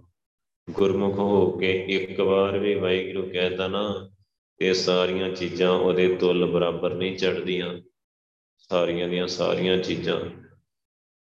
ਕਿੰਨੇ ਜਾਪ ਤਾਪ ਗਿਆਨ ਸਭ ਧਿਆਨ ਵਰਤ ਨੇਮ ਕਰੇ ਬਾਪਾਤੀ ਸੋ ਆਪਣੇ ਆਪ ਨੂੰ ਆਪਣੇ ਤਿਲ ਤਿਲ ਕਰਕੇ ਕੱਟ ਕੇ ਅੱਗ ਦੇ ਵਿੱਚ ਸਾੜ ਦੇਣਾ। ਵਰਤ ਨੇਮ ਕਰੇ ਬਾਪਾਤੀ ਸੋ ਆਪਣੇ ਆਪ ਨੂੰ ਹਉਮੈ ਸਰੀਰ ਕਟਾਏ ਹਉਮੈ ਕਰ ਰਾਤੀ। ਸੋ ਆਪਣੇ ਆਪ ਨੂੰ ਸਰੀਰ ਨੂੰ ਕਟਾ ਕੱਟ ਕੱਟ ਕੇ ਹਮਨ ਦੇ ਵਿੱਚ ਸੁੱਟ ਕੇ ਸਾੜ ਦੇਣਾ। ਕਿੰਨਾ ਔਖਾ ਕੰਮ ਤੇ ਕਿੱਥੇ ਇੱਕ ਅੰਮ੍ਰਿਤਧਾਰੀ ਹੋ ਕੇ ਗੁਰਸਿੱਖ ਬਣ ਕੇ ਵਾਹਿਗੁਰੂ ਕਹਿਣਾ, ਵਾਹਿਗੁਰੂ ਵਾਹਿਗੁਰੂ, ਆਰਾਮ ਨਾਲ ਆਪਣੇ ਬਿਸਤਰੇ 'ਚ ਬੈਠਿਆ ਵਾਹਿਗੁਰੂ ਕਹਿਣਾ, ਕਿਹੜਾ ਕੰਮ ਸੌਖਾ ਆ? ਪਰ ਇੱਕ ਵਾਰ ਵਾਹਿਗੁਰੂ ਕਹਿਣਾ ਗੁਰੂ ਸਾਹਿਬ ਕਹਿੰਦੇ, ਉੱਪਰ ਆ, ਉੱਚਾ ਆ, ਬਿਹਤਰ ਇਹਨਾਂ ਸਾਰੇ ਕਰਮ ਕਾਂਡਾਂ ਨਾਲੋਂ। ਕਿਨਹੂ ਜੋਗ ਤਾਪ ਬਹੁ ਪੂਜਾ ਕਿਨਹੂ ਪਰਮਾ ਇਹ ਭਟਕੇ ਹੀ ਹੋਏ ਆ ਸਾਰੇ। ਇਹਦੇ ਵਿੱਚ ਕੋਈ ਪ੍ਰਾਪਤੀ ਨਹੀਂ ਹੈਗੀ ਇਹਨਾਂ ਚੀਜ਼ਾਂ ਦੇ ਵਿੱਚ, ਪ੍ਰਾਪਤੀ ਕੋਈ ਨਹੀਂ। ਇੱਕ ਤਿਲ ਭਰ ਜਿੰਨੀ ਪ੍ਰਾਪਤੀ ਹੋਣੀ ਹੈ ਕਸ਼ਟ ਕਿੰਨਾ ਸਾਰੀ ਉਮਰ ਦਾ। ਸੋ ਇੱਕ ਪਾਸੇ ਜੇ ਵਾਹਿਗੁਰੂ ਨਾਮ ਦੀ ਗੱਲ ਕਰੀਏ ਤਾਂ ਪ੍ਰਾਪਤੀ ਪ੍ਰਾਪਤੀ ਹੈ ਨਾਮ ਤੁਲ ਕਸ਼ ਅਵਰ ਨਾ ਹੋਏ ਨਾਮ ਦੇ ਬਰਾਬਰ ਹੋਰ ਕੁਝ ਨਹੀਂ ਹੈਗਾ। ਪ੍ਰਭੂ ਦਾ ਸਿਮਰਨ ਸਭ ਤੋਂ ਉੱਚਾ। ਵਾਹਿਗੁਰੂ ਦਾ ਸਿਮਰਨ ਕਰਨਾ ਸਭ ਤੋਂ ਉੱਚਾ ਕੰਮ ਨਾਮ ਦੇ ਬਰਾਬਰ ਹੋਰ ਕੁਝ ਨਹੀਂ ਹੈਗਾ। ਉੱਚੇ ਉੱਪਰ ਉੱਚਾ ਨਾਮ। ਉੱਚੇ ਵਾਹਿਗੁਰੂ ਤੋਂ ਵੀ ਉੱਚਾ ਉਹਦਾ ਨਾਮ ਆ। ਸੋ ਐਡੀ ਬਖਸ਼ਿਸ਼ ਦੀ ਖੇਡ ਆ। ਤੇ ਫਿਰ ਵੀ ਤੁਸੀਂ ਦੇਖੋ ਕਿ ਬਹੁਤ ਘੱਟ ਗੁਰਸਿੱਖ ਆ। ਉਹ ਗੁਰਸਿੱਖੀ ਆ, ਬਹੁਤ ਥੋੜੇ ਹੀ ਆ ਉਹ ਜਿਹੜੇ ਨਾਮ ਨਾਲ ਜੁੜਦੇ ਆ। ਜਿਹੜੇ ਗੁਰੂ ਸਾਹਿਬ ਕੋਲੋਂ ਨਾਮ ਦੀ ਦਾਤ ਲੈ ਕੇ ਤੇ ਨਾਮ ਜਪਦੇ ਆ, ਸੁਰਤੀ ਲਾਉਂਦੇ ਆ ਤੇ ਆਪਣਾ ਭਲਾ ਕਰ ਲੈਂਦੇ ਆ, ਆਪਣੇ ਆਤਮਿਕ ਕਲਿਆਣ ਦਾ ਕਰ ਲੈਂਦੇ ਆ, ਆਪਣਾ ਖੁਦ ਦਾ ਕੰਮ ਆ ਜਿਹੜਾ, ਆਪਣੇ ਆਪੇ ਦੇ ਭਲੇ ਦਾ ਕੰਮ ਆ ਜਿਹੜਾ, ਉਹ ਕਰ ਲੈਂਦੇ ਆ, ਬਹੁਤ ਥੋੜੇ ਹੁੰਦੇ ਆ। ਸੋ ਬਾਕੀ ਸਾਰਾ ਸੰਸਾਰ ਭਟਕਿਆ ਹੋਇਆ ਆ। ਸੋ ਕਰੋੜਾਂ ਕਰੋੜਾਂ ਦੀ ਗਿਣਤੀ ਦੇ ਵਿੱਚ ਤੁਸੀਂ ਦੇਖੋਗੇ ਇਹੋ ਜਿਹੇ ਜਾਪ, ਤਾਪ, ਜੋਗ ਤੋਂ, ਜੋਗ ਦਾ ਸਭ ਕਰਨ ਵਾਲੇ ਜਿਹੜੇ ਕਰੋੜਾਂ ਦੀ ਗਿਣਤੀ ਵਿੱਚ ਭਟਕੇ ਹੋਏ ਲੋਕ ਆ। ਖਿਨਹੂ ਕਿਰਪਾ, ਸਾਧੂ ਸੰਗ, ਨਾਨਕ ਹਰ ਰੰਗ ਲਾਇਓ। ਸੋ ਕਿਤੇ ਕਿਰਪਾ ਦੀ ਵੀ ਖੇਡ ਹੈਗੀ ਹੈ ਸਾਧੂ ਸੰਗ ਗੁਰੂ ਗ੍ਰੰਥ ਸਾਹਿਬ ਜੀ ਦੀ ਹਜ਼ੂਰੀ ਦੇ ਵਿੱਚ ਕਿਤੇ ਬੈਠੇ ਹੋਏ ਆ ਗੁਰਸਿੱਖ। ਉਹ ਵਾਹਿਗੁਰੂ ਨਾਮ ਜਪਦੇ ਆ। ਉਹ ਸੁਰਤੀ ਲਾਉਂਦੇ ਆ, ਬਾਣੀ ਦੀ ਵਿਚਾਰ ਕਰਦੇ ਆ, ਸੰਗਤ ਦੀ ਚਰਨ ਧੂੜ ਲੈਂਦੇ ਆ, ਸੰਗਤ ਦੀ ਸੇਵਾ ਕਰਦੇ ਆ। ਖਿਨੂ ਕਿਰਪਾ ਸਾਧੂ ਸੰਗ। ਸਾਧੂ ਦਾ ਮਤਲਬ ਹੀ ਗੁਰੂ ਆ। ਗੁਰ ਸਾਧੂ ਸੰਗਤ ਮਿਲੇ, ਹੀਰੇ ਰਤਨ ਲਵਨ। ਕੋਈ ਬੰਦੇ ਸਾਧੂ ਦੀ ਗੱਲ ਨਹੀਂ ਕੀਤੀ ਇੱਥੇ। ਸੋ ਜਿਹੜੇ ਬੰਦੇ ਸਾਧੂ, ਜਿੰਨੇ ਆਪਣੇ ਆਪ ਬਣੇ ਹੋਏ ਆ, ਬੰਦੇ ਆਪਣੇ ਆਪ ਨੂੰ ਸਾਧ ਖਵਾਉਂਦੇ ਆ, ਬ੍ਰਹਮ ਗਿਆਨੀ ਖਵਾਉਂਦੇ ਆ, ਉਹ ਵੀ ਭਟਕੇ ਹੋਏ ਆ। ਸੋ ਗੱਲ ਗੁਰੂ ਸਾਹਿਬ ਦੀ ਹੁੰਦੀ ਹੈ, ਕਿਉਂਕਿ ਕਿਰਪਾ ਤੇ ਗੁਰੂ ਸਾਹਿਬ ਦੇ ਹੱਥ ਵਿੱਚ ਆ, ਦਾਤੇ ਦਾਤ ਰੱਖੀ ਹੱਥ ਆਪਣੇ, ਜਿਸ ਭਾਵੇ ਤਿਸ ਦੇਈ ਕੋਈ ਬੰਦਾ ਪਹੁੰਚਿਆ ਹੋਏ ਨਾ, ਮਿਲਿਆ ਹੋਇਆ ਹੋਏ, ਜਿਹਨੂੰ ਆਪਾਂ ਦਸਮ ਦਵਾਰੀ ਕਹਿੰਦੇ ਆ, ਮਿਲਿਆ ਹੋਇਆ, ਉਹ ਤੇ ਪੂਰਨ ਸੰਤ ਆ ਨਾ। ਕਿਉਂਕਿ ਉਹਦਾ ਸਿਮਰਨ ਹਰ ਵੇਲੇ ਚੱਲਦਾ ਰਹਿੰਦਾ ਆ, ਉਹਦਾ ਮਿਲਾਪ ਵਾਹਿਗੁਰੂ ਨਾਲ ਹੋ ਚੁੱਕਾ ਆ। ਉਹ ਵੀ ਦੂਜੇ ਬੰਦੇ ਨੂੰ ਮਿਲਾ ਨਹੀਂ ਸਕਦਾ, ਸਿਰਫ ਉਹਦੀ ਅਰਦਾਸ ਕਰ ਸਕਦਾ ਆ। ਉਹਦਾ ਦਸਮ ਦਵਾਰ ਨਹੀਂ ਖੋਲ ਸਕਦਾ। ਸਿਰਫ ਉਹਦੀ ਅਰਦਾਸ ਕਰ ਸਕਦਾ ਗੁਰੂ ਸਾਹਿਬ ਨੂੰ।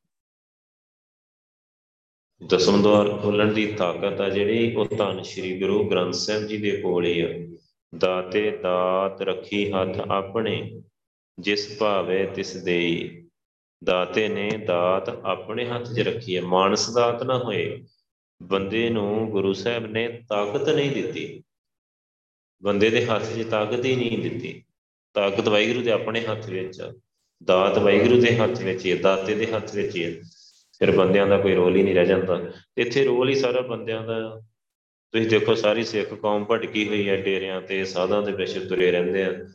ਮੈਨੂੰ ਜੁਗਤੀ ਦੱਸ ਦਿਓ ਜੀ, ਮੈਨੂੰ ਜੁਗਤੀ ਦਾ ਉਹ ਜੁਗਤੀਆਂ ਦੇ ਚੱਕਰ 'ਚ ਵਿਚਾਰੇ ਸਾਰੀ ਉਮਰ ਗਵਾ ਬੈਠਦੇ ਆ। ਸੋ ਉਹਨੂੰ ਇਹ ਨਹੀਂ ਪਤਾ, ਸਤਿਗੁਰ ਸਾਹਿਬ ਛੱਡ ਕੇ ਮਨਮੁਖ ਹੋਏ ਬੰਦੇ ਦਾ ਬੰਦਾ। ਗੁਰੂ ਸਾਹਿਬ ਨੂੰ ਛੱਡ ਕੇ ਮਨਮੁਖ ਆ ਜਿਹੜਾ ਬੰਦਿਆਂ ਦੇ ਪਿੱਛੇ ਤੁਰਿਆ ਫਿਰਦਾ ਹੈ। ਕਿ ਮੈਨੂੰ ਜੁਗਤੀ ਦੱਸ ਦਿਓ। ਸਾਰੀ ਖੇਡ, ਸਾਰੀ ਕਿਰਪਾ ਦੀ ਖੇਡ ਗੁਰੂ ਸਾਹਿਬ ਕੋਲ ਆ। ਗੁਰੂ ਸਾਹਿਬ ਦੇ ਹੱਥ ਵਿੱਚ ਆ। ਕਿਨਹੂ ਕਿਰਪਾ ਸਾਧੂ ਸੰਗ, ਨਾਨਕ ਹਰ ਰੰਗ ਲਾਇਓ। ਸੋ ਕਿਤੇ ਕਿਤੇ ਕਿਰਪਾ ਹੁੰਦੀ ਆ, ਧੰਨ ਸ਼੍ਰੀ ਗੁਰੂ ਗ੍ਰੰਥ ਸਾਹਿਬ ਜੀ ਦੀ ਗੋਦ 'ਚ ਬੈਠ ਕੇ ਜਿਹੜਾ ਸਿਮਰਨ ਕਰਦਾ ਆ, ਪ੍ਰਭ ਦਾ ਸਿਮਰਨ ਸਾਧ ਕੇ ਸੰਗ। ਗੁਰੂ ਸਾਹਿਬ ਦੀ ਗੋਦ 'ਚ, ਧੰਨ ਸ਼੍ਰੀ ਗੁਰੂ ਗ੍ਰੰਥ ਸਾਹਿਬ ਜੀ ਦੀ ਗੋਦ ਵਿੱਚ। ਦੇਖੋ, ਸਿਰਫ ਇੱਕ ਅਰਥ ਹੀ ਕਰਨਾ ਆ ਹੁਣ ਗੁਰੂ ਸਾਹਿਬ ਨੇ ਤੇ ਲਿਖਤਾ, ਪ੍ਰਭ ਦਾ ਸਿਮਰਨ ਸਾਧ ਕੇ ਸੰਗ। ਹੁਣ ਜੇ ਕੋਈ ਸਿਮਰਨ ਕਰਨ ਵਾਸਤੇ ਕਿ ਬੰਦੇ ਨੂੰ ਕੋਈ ਲੰਬੇ ਚੋੜੇ ਵਾਲੇ ਦੇ ਕੋਲ ਚਲਾ ਗਿਆ, ਕਿ ਉੱਧਰ ਚਲਾ ਗਿਆ, ਕਿ ਡੇਰੇ ਤੇ ਚਲਾ ਗਿਆ, ਕਿ ਮੈਂ ਉੱਥੇ ਸਿਮਰਨ ਕਰਕੇ ਆਉਣਾ ਉਹ ਭਟਕ ਗਿਆ। ਤੇ ਜੇ ਕੋਈ ਜਾ ਕੇ ਗੁਰਦੁਆਰੇ ਧੰਨ ਸ਼੍ਰੀ ਗੁਰੂ ਗ੍ਰੰਥ ਸਾਹਿਬ ਜੀ ਦੀ ਗੋਦ ਵਿੱਚ ਬੈਠ ਕੇ ਅਰਦਾਸ ਕਰਕੇ ਸਿਮਰਨ ਕਰਨ ਲੱਗ ਗਿਆ, ਉਹ ਤਰ ਗਿਆ। ਉਹਨੂੰ ਸਮਝ ਆ ਗਈ ਕਿ ਗੁਰੂ ਸਾਧੂ ਦੀ ਗੱਲ ਕੀਤੀ ਹੈ ਇੱਥੇ। ਗੁਰ ਸਾਧੂ ਸੰਗਤ ਮਿਲੇ, ਹੀਰੇ ਰਤਨ ਲਬਨ। ਜੇ ਕਿਤੇ ਗੁਰੂ ਸਾਹਿਬ ਮਿਲ ਪੈਣ, ਗੁਰੂ ਸਾਧੂ ਦੀ ਸੰਗਤ ਮਿਲ ਜੇ ਤੇ ਹੀਰੇ ਰਤਨ ਲੱਭਦੇ ਆ। ਗੁਰੂ ਹੀਰੇ ਰਤਨ ਕੀ ਵਾਹਿਗੁਰੂ ਦਾ ਨਾਮ, ਅੰਮ੍ਰਿਤ ਨਾਮ ਨਿਰਮੋਲ ਕੀ ਹੀਰਾ? ਗੁਰਦੀਨੋ ਮੰਤਾਨੀ ਜਿਹੜਾ ਅੰਮ੍ਰਿਤ ਨਾਮ ਆ, ਨਿਰਮੋਲ ਕੀ ਹੀਰਾ ਆ ਜਿਹੜਾ ਉਹਦੇ ਗੁਰੂ ਸਾਹਿਬ ਮੰਤਰ ਦਿੰਦੇ ਆ। ਉਹਦੇ ਧੰਨ ਸ੍ਰੀ ਗੁਰੂ ਗ੍ਰੰਥ ਸਾਹਿਬ ਜੀ ਦਿੰਦੇ ਆ, ਗੁਰਮੰਤਰ ਤੇ ਗੁਰੂ ਸਾਹਿਬ ਦਿੰਦੇ ਆ, ਪੰਜ ਪਿਆਰਿਆਂ ਦੇ ਰਾਹੀਂ। ਗੁਰੂ ਗ੍ਰੰਥ ਸਾਹਿਬ ਜੀ ਆਪ ਦਿੰਦੇ ਆ। ਉਹ ਬੰਦਾ ਤੇ ਦੇ ਹੀ ਨਹੀਂ ਸਕਦਾ। ਜੋ ਬੰਦਾ ਦੇ ਹੀ ਨਹੀਂ ਸਕਦਾ ਤੇ ਫਿਰ ਬੰਦੇ ਕੋਲ ਜਾਣ ਦਾ ਕੋਈ ਆਈਡੀਆ ਹੀ ਨਹੀਂ ਹੈਗਾ। ਜੇ ਬੰਦਾ ਉਹ ਦੇ ਨਹੀਂ ਸਕਦਾ ਤੇ ਬੰਦਾ ਜਪਾ ਕਿਦਾਂ ਦਾ ਹੋਊਗਾ, ਜਪਾ ਵੀ ਨਹੀਂ ਸਕਦਾ। ਜਪਾਉਂਦਾ ਵੀ ਵਾਹਿਗੁਰੂ, ਆਪ ਆਪ ਜਪਾਏ ਜਪੇ ਸੋ ਨਾਉ, ਆਪ ਗਵਾਏ ਸੋ ਹਰ ਗੁਣ ਗਾਓ। ਪ੍ਰਭ ਕਿਰਪਾ ਤੇ ਹੋਏ ਪ੍ਰਗਾਸ, ਪ੍ਰਭੂ ਦਇਆ ਤੇ ਕਮਲ ਵਿਗਾਸ। ਪ੍ਰਭੂ ਦੀ ਦਇਆ ਨਾਲ, ਵਾਹਿਗੁਰੂ ਦੀ ਦਇਆ ਨਾਲ ਹੀ ਅੰਦਰੋਂ ਖਿੜਨਾ ਆ, ਅੰਦਰ ਪ੍ਰਕਾਸ਼ ਹੋਣਾ ਆ, ਅੰਦਰ ਸਾਰੀ ਬਖਸ਼ਿਸ਼ ਹੋਣੀ ਆ, ਸਾਰੀ ਕਿਰਪਾ ਗੁਰੂ ਸਾਹਿਬ ਦੀ ਬਖਸ਼ਿਸ਼ ਨਾਲ ਹੋਣੀ ਹੈ ਬੰਦੇ ਦਾ ਕੋਈ ਰੋਲ ਨਹੀਂ ਹੈਗਾ। ਜਿੰਨੀ ਦੇਰ ਸਾਡੀ ਸੋਚ ਵਿੱਚੋਂ ਬੰਦੇ ਨਹੀਂ ਨਿਕਲਣਗੇ ਨਾ, ਸਰੀਰ ਨਹੀਂ ਨਿਕਲੂਗਾ ਤੇ ਸ਼ਬਦ ਗੁਰੂ ਨਹੀਂ ਆਊਗਾ ਉਨੀ ਦੇਰ ਸਮਝ ਲਓ ਕੋਈ ਬਖਸ਼ਿਸ਼ ਨਹੀਂ ਹੋਣ ਵਾਲੀ। ਜਦੋਂ ਸਾਡੀ ਸੋਚ ਦੇ ਵਿੱਚੋਂ ਸਰੀਰ ਨਿਕਲ ਗਏ ਨੇ ਸਰੀਰ ਕੁਝ ਨਹੀਂ ਕਰ ਸਕਦਾ। ਕੋਈ ਸਰੀਰ ਕੁਝ ਨਹੀਂ ਕਰ ਸਕਦਾ। ਤੇ ਸਿਰਫ ਕਿਰਪਾ ਗੁਰੂ ਗ੍ਰੰਥ ਸਾਹਿਬ ਜੀ ਦੇ ਹੱਥ ਵਿੱਚ ਤੇ ਆਪਾਂ ਫਿਰ ਬੰਦਾ ਸਿੱਧਾ ਡਾਇਰੈਕਟ ਗੁਰੂ ਗ੍ਰੰਥ ਸਾਹਿਬ ਜੀ ਨਾਲ ਜੁੜਦਾ ਆ। ਫਿਰ ਉਹਦਾ ਅੰਦਰੋਂ ਹੀਆ ਪੈਂਦਾ ਆ ਹੌਸਲਾ ਪੈਂਦਾ ਕਿ ਮੈਂ ਗੁਰੂ ਸਾਹਿਬ ਨੂੰ ਜਾ ਕੇ ਅਰਦਾਸ ਕਰਦਾ ਆ। ਕਿਉਂਕਿ ਫਿਰ ਹੋਰ ਬਾਕੀ ਆਸਰੇ ਖਤਮ ਹੋ ਜਾਏ ਨਾ ਸਾਰੇ। ਫਿਰ ਉਹਨੂੰ ਪਤਾ ਕਿ ਹੁਣ ਗੁਰੂ ਸਾਹਿਬ ਕੋਲ ਹੀ ਜਾਣਾ, ਹੁਣ ਗੁਰੂ ਸਾਹਿਬ ਨੂੰ ਕਹਿਣਾ ਪੈਣਾ। ਫਿਰ ਉਹ ਸਿੱਧਾ ਜਾ ਕੇ ਗੁਰੂ ਸਾਹਿਬ ਨੂੰ ਅਰਦਾਸ ਕਰਦਾ ਹੈ ਫਿਰ ਅਰਦਾਸ ਕਰਨੀ ਸ਼ੁਰੂ ਕਰਦਾ ਹੈ, ਫਿਰ ਹੌਲੀ ਹੌਲੀ ਉਹਦਾ ਵਿਸ਼ਵਾਸ ਬਣਨਾ ਗੁਰੂ ਸਾਹਿਬ ਤੇ ਸ਼ੁਰੂ ਹੋ ਜਾਂਦਾ ਹੈ, ਕਿਉਂਕਿ ਗੁਰੂ ਸਾਹਿਬ ਮੋੜਦੇ ਨਹੀਂ ਕਦੇ ਵੀ। ਜਿਹੜਾ ਸਾਰੇ ਆਸਰੇ ਛੱਡ ਕੇ ਤੇ ਜਿਹਨੇ ਇੱਕੋ ਆਸਰਾ ਵਾਹਿਗੁਰੂ ਦਾ ਰੱਖਿਆ, ਗੁਰੂ ਗ੍ਰੰਥ ਸਾਹਿਬ ਜੀ ਦਾ ਤੇ ਆ ਕੇ ਅਰਦਾਸ ਕੀਤੀ, ਗੁਰੂ ਸਾਹਿਬ ਨੂੰ ਮੋੜਦੇ ਨਹੀਂ ਕਦੇ ਸੋ ਉਹਨ ਉਹਦੀ ਅਰਦਾਸ ਪੂਰੀ ਹੁੰਦੀ ਹੈ, ਫਿਰ ਹੌਲੀ ਹੌਲੀ ਉਹਦਾ ਪਿਆਰ ਬਣਨਾ ਸ਼ੁਰੂ ਹੁੰਦਾ ਗੁਰੂ ਸਾਹਿਬ ਨਾਲ। ਅਰਦਾਸ ਇੱਕ ਪਿਆਰ ਹੀ ਆ। ਅਰਦਾਸ ਦੇ ਨਾਲ ਉਹਦਾ ਪਿਆਰ ਬਣਨਾ, ਵਿਸ਼ਵਾਸ ਬਣਨਾ ਸ਼ੁਰੂ ਹੋ ਜਾਂਦਾ ਹੌਲੀ ਹੌਲੀ ਫਿਰ ਉਹਦੀ ਉਹ ਜਿਹੜੀ ਸਾਂਝ ਆ ਨਾ, ਉਹ ਸਾਂਝ ਵੱਧਦੀ ਜਾਂਦੀ ਹੈ। ਜਿਵੇਂ ਇੱਕ ਪਿਤਾ ਤੇ ਪੁੱਤਰ ਦੀ ਸਾਂਝ ਹੁੰਦੀ ਹੈ ਨਾ, ਬੱਚਾ ਮੰਗਦਾ ਆਪਣੇ ਪਿਓ ਕੋਲੋਂ, ਮੰਗਦਾ ਰਹਿੰਦਾ ਛੋਟੀਆਂ ਛੋਟੀਆਂ ਚੀਜ਼ਾਂ ਮੰਗਦਾ ਰਹਿੰਦਾ ਹੈ, ਉਹ ਦਿੰਦਾ ਰਹਿੰਦਾ ਹੈ। ਉਹਨਾਂ ਦੀ ਆਪਸ 'ਚ ਸਾਂਝ ਆ ਜਿਹੜੀ ਬਣਦੀ ਜਾਂਦੀ ਆ ਗੂੜੀ ਹੁੰਦੀ ਰਹਿੰਦੀ ਆ ਐਸੇ ਤਰ੍ਹਾਂ ਹੀ ਗੁਰੂ ਸਾਹਿਬ ਪਿਤਾ ਆ, ਧੰਨ ਸ਼੍ਰੀ ਗੁਰੂ ਗ੍ਰੰਥ ਸਾਹਿਬ ਜੀ, ਗੁਰਸਿੱਖ ਉਹਦਾ ਪੁੱਤਰ ਆ, ਉਹਦੇ ਕੋਲੋਂ ਹੀ ਅਰਦਾਸ ਕਰਦਾ ਆ, ਉਹਦੇ ਕੋਲੋਂ ਹੀ ਮੰਗਦਾ ਆ। ਜਿਵੇਂ ਜਿਵੇਂ ਜ਼ਿਆਦਾ ਮੰਗਦਾ ਰਹਿੰਦਾ ਆ, ਉਹਦੀ ਜਿਹੜੀ ਸਾਂਝ ਆ, ਉਹ ਵੱਧਦੀ ਜਾਂਦੀ ਹੈ। ਪਰ ਇਹ ਇਹ ਗੱਲ ਸਾਨੂੰ ਬੜੀ ਇੱਕ ਨਾ ਅੰਦਰ ਸਾਡੇ ਵਸਾ ਲੈਣੀ ਚਾਹੀਦੀ ਆ ਕਿ ਆਪਣੀ ਅਰਦਾਸ ਆਪ ਕਰਨੀ ਆ ਧੰਨ ਸ਼੍ਰੀ ਗੁਰੂ ਗ੍ਰੰਥ ਸਾਹਿਬ ਜੀ ਨੂੰ। ਉਹ ਸਾਡੇ ਪਿਤਾ ਆ, ਗੁਰਦੇਵ ਪਿਤਾ, ਗੁਰਦੇਵ ਮਾਤਾ, ਗੁਰਦੇਵ ਪਿਤਾ, ਗੁਰਦੇਵ ਸੁਆਮੀ ਪਰਮੇਸ਼ਰਾ ਗੁਰੂ ਸਾਹਿਬ ਮਾਂ ਆ, ਗੁਰੂ ਸਾਹਿਬ ਪਿਓ ਆ, ਗੁਰੂ ਸਾਹਿਬ ਇੱਕ ਸੁਆਮੀ ਆ, ਪਰਮੇਸ਼ਰ ਆ, ਵਾਹਿਗੁਰੂ ਸੋ ਉਹਨਾਂ ਦੇ ਅੱਗੇ ਆਪਣੀ ਅਰਦਾਸ ਆਪ ਕਰਨੀ, ਇਸ ਤੋਂ ਵਧੀਆ ਕੋਈ ਗੱਲ ਹੀ ਨਹੀਂ ਹੈਗੀ। ਜੇ ਆਪਣੀ ਅਰਦਾਸ ਬੰਦਾ ਆਪ ਕਰਨ ਲੱਗ ਜੇ ਨਾ, ਤੇ ਆਪਾਂ ਸਮਝੋ ਸੈਲਫ ਡਿਪੈਂਡੈਂਟ ਹੋ ਗਏ ਆ ਆਪਣੇ ਪੈਰਾਂ ਸਿਰ ਹੋ ਗਏ ਆ ਗੁਰੂ ਗ੍ਰੰਥ ਸਾਹਿਬ ਜੀ ਨੇ ਸਾਨੂੰ ਆਪਣੇ ਪੈਰਾਂ ਸਿਰ ਕਰ ਦਿੱਤਾ। ਸੋ ਸਾਨੂੰ ਹੁਣ ਕਿਸੇ ਦੀ ਹੋਰ, ਤੀਜੇ ਦੀ ਲੋੜ ਨਹੀਂ ਰਹੀ। ਇੱਕ ਅਸੀਂ ਆ ਤੇ ਦੂਜੇ ਗੁਰੂ ਸਾਹਿਬ ਆ ਸਾਡੇ ਕੋਲ, ਗੁਰਦੇਵ ਪਿਤਾ ਆ, ਬਸ। ਤੀਜੇ ਦੀ ਸਾਨੂੰ ਲੋੜ ਨਹੀਂ, ਤੀਜੇ ਬੰਦੇ ਦੀ। ਵਿੱਚ ਕਿਸੇ ਹੋਰ ਵਿਚੋਲੇ ਦੀ ਲੋੜ ਨਹੀਂ। ਆਪਣੇ ਪਿਤਾ ਨਾਲ ਗੱਲ ਕਰਨ ਵਾਲੇ ਅਸੀਂ ਕੋਈ ਵਿਚੋਲਾ ਥੋੜੀ ਵਿੱਚ ਪਾਉਨੇ ਆ। ਆਪਣੇ ਪਿਓ ਨਾਲ ਗੱਲ ਕਰਨੀ ਹੈ ਤੇ ਅਸੀਂ ਕੋਈ ਵਿਚੋਲਾ ਲੱਭ ਕੇ ਲਿਆਉਨੇ ਆ ਕਿ ਪਿਤਾ ਨਾਲ ਗੱਲ ਕਰਨਾ ਤੇ ਕੋਈ ਤੀਜਾ ਬੰਦਾ ਲਿਆਈਏ, ਆਪ ਕਰਦੇ ਆ। ਸੋ ਇਸੇ ਤਰ੍ਹਾਂ ਗੁਰੂ ਸਾਹਿਬ ਨਾਲ ਆਪ ਗੱਲ ਕਰਨੀ, ਆਪ ਅਰਦਾਸ ਕਰਨੀ। ਸੋ ਇਹ ਬੜੀ ਬਖਸ਼ਿਸ਼ ਦੀ ਖੇਡ ਆ। ਕਿਨਹੂ ਕਿਰਪਾ ਸਾਧੂ ਸੰਗ, ਨਾਨਕ ਹਰ ਰੰਗ। ਸੋ ਕਿਤੇ ਕਿਤੇ ਕਿਰਪਾ ਹੁੰਦੀ ਆ ਜਿੱਥੇ ਗੁਰੂ ਸਾਹਿਬ ਦੀ ਗੋਦ ਵਿੱਚ ਬੈਠ ਕੇ ਜਿੱਥੇ ਸਾਰੇ ਗੁਰਸਿੱਖ ਸਿਮਰਨ ਕਰਦੇ ਆ, ਉੱਥੇ ਵਾਹਿਗੁਰੂ ਦਾ ਰੰਗ ਚੜਦਾ ਹੈ, ਉੱਥੇ ਵਾਹਿਗੁਰੂ ਦੇ ਨਾਲ ਪਿਆਰ ਪੈਂਦਾ ਹੈ। ਸੋ ਉਹ ਵਾਹਿਗੁਰੂ ਦੇ ਨਾਲ ਪਿਆਰ ਲੱਗ ਜਾਂਦਾ ਹੈ ਉੱਥੇ। ਉਹ ਸੰਗਤ ਵਿੱਚ ਹੀ ਲੱਗਦਾ ਆ ਉਹ ਲੱਗਦਾ ਹੀ ਸੰਗਤ ਵਿੱਚ ਆ। ਰੰਗ ਸੰਗਤ ਵਿੱਚ ਹੀ ਲੱਗਣਾ, ਜਦੋਂ ਵੀ ਲੱਗਣਾ, ਬਖਸ਼ਿਸ਼ ਵਾਹਿਗੁਰੂ ਦੀ ਹੁੰਦੀ ਸੰਗਤ ਵਿੱਚ ਆ। ਪ੍ਰੇਮ ਪਦਾਰਥ ਨਾਮ ਹੈ ਭਾਈ, ਮਾਇਆ, ਮੋਹ ਬਿਨਾਸ਼ ਪ੍ਰੇਮ ਪਦਾਰਥ ਨਾਮ ਹੀ ਆ ਵਾਹਿਗੁਰੂ ਦਾ। ਵਾਹਿਗੁਰੂ ਦਾ ਰੰਗ, ਵਾਹਿਗੁਰੂ ਦਾ ਪਿਆਰ, ਵਾਹਿਗੁਰੂ ਦਾ ਨਾਮ ਆ, ਤੇ ਉਹ ਸੰਗਤ ਵਿੱਚ ਜਪਿਆ ਜਾਂਦਾ ਆ। ਸੰਗਤ ਵਿੱਚ ਬੈਠ ਕੇ ਬਹੁਤ ਸੌਖੇ ਜਪਿਆ ਜਾਂਦਾ। ਹੁਣ ਦੇਖ ਲਓ ਆਪਾਂ ਤੜਕੇ ਦੇ ਬੈਠੇ ਆ ਸਾਰੇ ਜਣੇ। 4 ਵਜੇ ਦੇ ਬੈਠੇ ਆ ਆਰਾਮ ਨਾਲ ਬੈਠੇ ਆ ਵਾਹਿਗੁਰੂ ਕਰੀ ਜਾ ਰਹੇ ਆ ਸੋ ਜੇ ਇਕੱਲੇ ਬੰਦੇ ਨੇ ਬਹਿਣਾ ਹੁੰਦਾ ਤੇ ਉਹਦਾ ਹੌਸਲਾ ਨਹੀਂ ਪੈਂਦਾ। ਉਹ 5 10 15 ਮਿੰਟ ਬਹਿ ਕੇ, ਅੱਧਾ ਘੰਟਾ ਬਹਿ ਕੇ ਉੱਠ ਜਾਂਦਾ ਆ। ਸੰਗਤ ਵਿੱਚ ਇਹ ਬਖਸ਼ਿਸ਼ ਹੁੰਦੀ ਆ। ਸਾਧ ਸੰਗਤ ਬਿਨ ਭਾਉ ਨਹੀਂ ਉਪਜੇ। ਗੁਰੂ ਸਾਹਿਬ ਨੇ ਆਪ ਲਿਖਿਆ ਕਿ ਸੰਗਤ ਤੋਂ ਬਿਨਾ ਪਿਆਰ ਪੈਦਾ ਹੀ ਨਹੀਂ ਹੁੰਦਾ। ਭਾਵ ਬਿਨ ਭਗਤ ਨਾ ਹੋਏ ਤੇਰੀ ਤੇ ਜਿੰਨੇ ਦੇ ਅੰਦਰ ਅੰਦਰ ਭਾਵਨਾ ਹੀ ਨਹੀਂ, ਪਿਆਰ ਹੀ ਨਹੀਂ, ਉਨੀ ਦੇਰ ਭਗਤੀ ਨਹੀਂ ਹੋ ਸਕਦੀ। ਸੋ ਗੁਰੂ ਸਾਹਿਬ ਦੀ ਕਿਰਪਾ ਦੇ ਨਾਲ, ਗੁਰੂ ਸਾਹਿਬ ਦੀ ਬਖਸ਼ਿਸ਼ ਦੇ ਨਾਲ ਸੰਗਤ ਦੇ ਵਿੱਚ ਰੰਗ ਚੜਦਾ ਆ ਤੇ ਵਾਹਿਗੁਰੂ ਦੀ ਕਿਰਪਾ ਹੁੰਦੀ ਆ। ਖਿਨਹੂ ਕਿਰਪਾ ਸਾਧੂ ਸੰਗ, ਨਾਨਕ ਹਰ ਰੰਗ ਲਾਇਓ। ਕਿਤੇ ਕਿਤੇ ਗੁਰੂ ਸਾਹਿਬ ਬਖਸ਼ਿਸ਼ ਕਰਦੇ ਆ। ਧੰਨ ਸ਼੍ਰੀ ਗੁਰੂ ਗ੍ਰੰਥ ਸਾਹਿਬ ਜੀ ਆਪਣੀ ਗੋਦ ਵਿੱਚ ਬਿਠਾਉਂਦੇ ਆ ਤੇ ਵਾਹਿਗੁਰੂ ਨਾਲ ਪਿਆਰ ਲਾ ਦਿੰਦੇ ਆ। ਔਰ ਗੁਰੂ ਸਾਹਿਬ ਦੀ ਗੋਦ ਤੁਸੀਂ ਕਿਤੇ ਵੀ ਦੇਖੋਗੇ ਨਾ, ਜਦੋਂ ਆਪਾਂ ਇਕੱਲੇ ਗੁਰੂ ਸਾਹਿਬ ਨਾਲ ਗੱਲ ਕਰਾਂਗੇ, ਗੁਰੂ ਸਾਹਿਬ ਨਾਲ ਬੈਠ ਕੇ ਵਾਹਿਗੁਰੂ ਦੀ ਗੱਲ ਕਰੋ, ਵਾਹਿਗੁਰੂ ਬਾਰੇ ਸਿੱਖੋ ਬਾਣੀ ਦੀ ਵਿਚਾਰ, ਗੁਰੂ ਸਾਹਿਬ ਕੋਲ ਬੈਠ ਕੇ ਇਕੱਲੇ ਜਦੋਂ ਆਪਾਂ ਕਰਦੇ ਆਂ ਜਾਂ ਸਿਮਰਨ ਕਰਦੇ ਆਂ ਜਾਂ ਸੇਵਾ ਕਰਦੇ ਆਂ, ਤੈਨੂੰ ਆਪਣੇ ਆਪ ਹੀ ਵਿਰਾਗ ਆਉਣਾ ਸ਼ੁਰੂ ਹੋ ਜਾਊਗਾ। ਅੰਦਰੋਂ ਪਿਆਰ ਲੱਗਾ ਤੇ ਵਿਰਾਗ ਆਇਆ। ਅੰਦਰ ਪਿਘਲਿਆ ਤੇ ਵਿਰਾਗ ਆਇਆ। ਸੋ ਕਿਰਪਾ ਜਿਹੜੀ ਉਹ ਸੰਗਤ ਵਿੱਚ ਹੀ ਹੁੰਦੀ ਆ ਤੇ ਗੁਰੂ ਸਾਹਿਬ ਹੀ ਕਰਦੇ ਆ। ਤੋ ਸਿਰਫ ਧੰਨ ਸ਼੍ਰੀ ਗੁਰੂ ਗ੍ਰੰਥ ਸਾਹਿਬ ਜੀ ਦੀ ਗੋਦ ਵਿੱਚ ਗੁਰੂ ਸਾਹਿਬ ਦੀ ਸੰਗਤ ਹੀ ਹੋ ਸਕਦੀ ਹੈ ਕਿਸੇ ਬੰਦੇ ਦੀ ਸੰਗਤ ਵਿੱਚ ਨਹੀਂ ਹੋ ਸਕਦੀ। ਗੁਰੂ ਸਾਹਿਬ ਦੀ ਸੰਗਤ ਵਿੱਚ ਹੀ ਹੋ ਸਕਦੀ ਹੈ ਸੋ ਗੁਰੂ ਸਾਹਿਬ ਇੰਨੀਆਂ ਬਖਸ਼ਿਸ਼ਾਂ ਕਰਦੇ ਆ। ਸੋ ਅੱਜ ਦੇ ਸ਼ਬਦ ਜੇ ਸਾਨੂੰ ਗੁਰੂ ਸਾਹਿਬ ਨੇ ਬਸ ਇਹੀ ਸਮਝਾਇਆ ਆ ਕਿ ਸੰਸਾਰ ਦੇ ਵਿੱਚ ਬਹੁਤ ਕੁਝ ਚੱਲ ਰਿਹਾ ਆ। ਖੁਸ਼ੀ ਆ, ਗਮੀ ਆ ਸੋ ਕੋਈ ਤੇ ਵਿਚਾਰੇ ਸਹਿਮੇ ਹੋਏ ਆ, ਕਿਤੇ ਕੋਈ ਵਿਚਾਰੇ ਰਸਾਂ ਕਸਾਂ 'ਚ ਫਸੇ ਹੋਏ ਆ, ਕੋਈ ਰਸ ਗਾਸ ਛੱਡ ਕੇ ਵਿਚਾਰੇ ਕੱਪੜੇ ਵੀ ਉਤਾਰੇ ਫਿਰਦੇ ਆ, ਸੋ ਜੰਗਲਾਂ 'ਚ ਤੁਰੇ ਫਿਰਦੇ ਆ, ਪੱਤੇ ਖਾਂਦੇ ਫਿਰਦੇ ਆ, ਸੋ ਕਿਤੇ ਯੋਗ ਆ, ਕਿਤੇ ਤਾਪ ਆ, ਕਿਤੇ ਬੜੀਆਂ ਪੂਜਾ ਹੋ ਰਹੀਆਂ ਆ, ਸੋ ਬੜੇ ਭਟਕੀ ਹੋਈ ਦੁਨੀਆ ਆ, ਪਰ ਜਿਹੜੀ ਬਖਸ਼ਿਸ਼ ਦੀ ਖੇਡ ਆ, ਕਿਰਪਾ ਦੀ ਖੇਡ ਆ, ਉਹ ਗੁਰੂ ਸਾਹਿਬ ਦੀ ਗੋਦ ਵਿੱਚ ਆ। ਧੰਨ ਸ਼੍ਰੀ ਗੁਰੂ ਗ੍ਰੰਥ ਸਾਹਿਬ ਦੀ ਕਿਰਪਾ ਦੇ ਨਾਲ ਉਹ ਰੰਗ ਆ ਜਿਹੜਾ ਵਾਹਿਗੁਰੂ ਦਾ, ਉਹ ਲੱਗਦਾ ਆ। ਉਹ ਰੰਗ ਪਾਤਸ਼ਾਹ ਨੇ ਕਿਰਪਾ ਕਰਕੇ ਸਾਨੂੰ ਸੰਗਤੀ ਰੂਪ ਚ ਇਕੱਠੇ ਕਰਕੇ ਸਾਨੂੰ ਲਾਇਆ ਹੋਇਆ ਹੈ। ਆਪਣਾ ਪਿਆਰ ਆਪੇ ਲਾਏ। ਸੋ ਆਪਣਾ ਪਿਆਰ ਆਪ ਹੀ ਵਾਹਿਗੁਰੂ ਨੇ ਲਾਇਆ ਹੋਇਆ ਦਿਨ ਰਾਤ ਸੰਗਤ ਸਿਮਰਨ ਕਰਦੀ ਰਹਿੰਦੀ ਹੈ। ਦਿਨ ਰਾਤ 24 ਘੰਟੇ। ਤੁਸੀਂ ਦੇਖੋ ਮੇਰੇ ਖਿਆਲ ਤਿੰਨ ਤਿੰਨ ਸਾਲ ਹੋ ਗਏ, ਸਾਢੇ ਤਿੰਨ ਸਾਲ ਲਗਾਤਾਰ ਨਾਨ ਸਟਾਪ ਜੂਮ ਤੇ ਸਿਮਰਨ ਹੋ ਰਿਹਾ। ਸੰਗਤ ਆਪਣੇ ਆਪ ਹੀ ਹੋਸਟ ਕਰ ਰਹੀ ਆਪਣੇ ਆਪ ਹੀ ਸਾਰੀ ਸੇਵਾ ਕਰ ਰਹੀ ਹੈ। ਲਗਾਤਾਰ ਲਾਈਵ ਸਿਮਰਨ ਹੋਣਾ ਇਸ ਤਰੀਕੇ ਦੇ ਨਾਲ। ਹੁਣ ਦੋ ਤਿੰਨ ਜੂਮ ਚੱਲਣ ਦੇ ਲਾਈਵ ਚੱਲਦੇ ਰਹਿੰਦੇ ਆ। ਸੋ ਇਹ ਪਿਆਰ ਹੀ ਹਰ ਰੰਗ ਹੀ ਲੱਗਾ ਹੋਇਆ। ਆਪ ਹੀ ਵਾਹਿਗੁਰੂ ਨੇ ਲਾਇਆ ਕਿਰਪਾ ਕਰਕੇ ਸਪਨਾ। ਖਿਨਹੂ ਕਿਰਪਾ ਸਾਧੂ ਸੰਗ ਨਾਨਕ ਹਰ ਰੰਗ ਲਾਇਓ।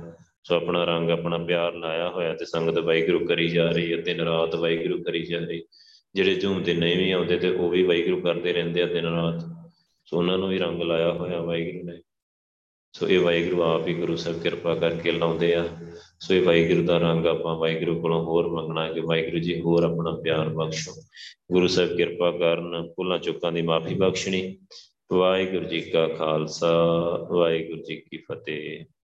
ਵਾਹਿਗੁਰੂ ਵਾਹਿਗੁਰੂ ਵਾਹਿਗੁਰੂ ਵਾਹਿਗੁਰੂ ਸਾਹਿਬ ਜੀ ਇੱਕ ਓੰਕਾਰ, ਸਤਿਗੁਰ ਪ੍ਰਸਾਦ।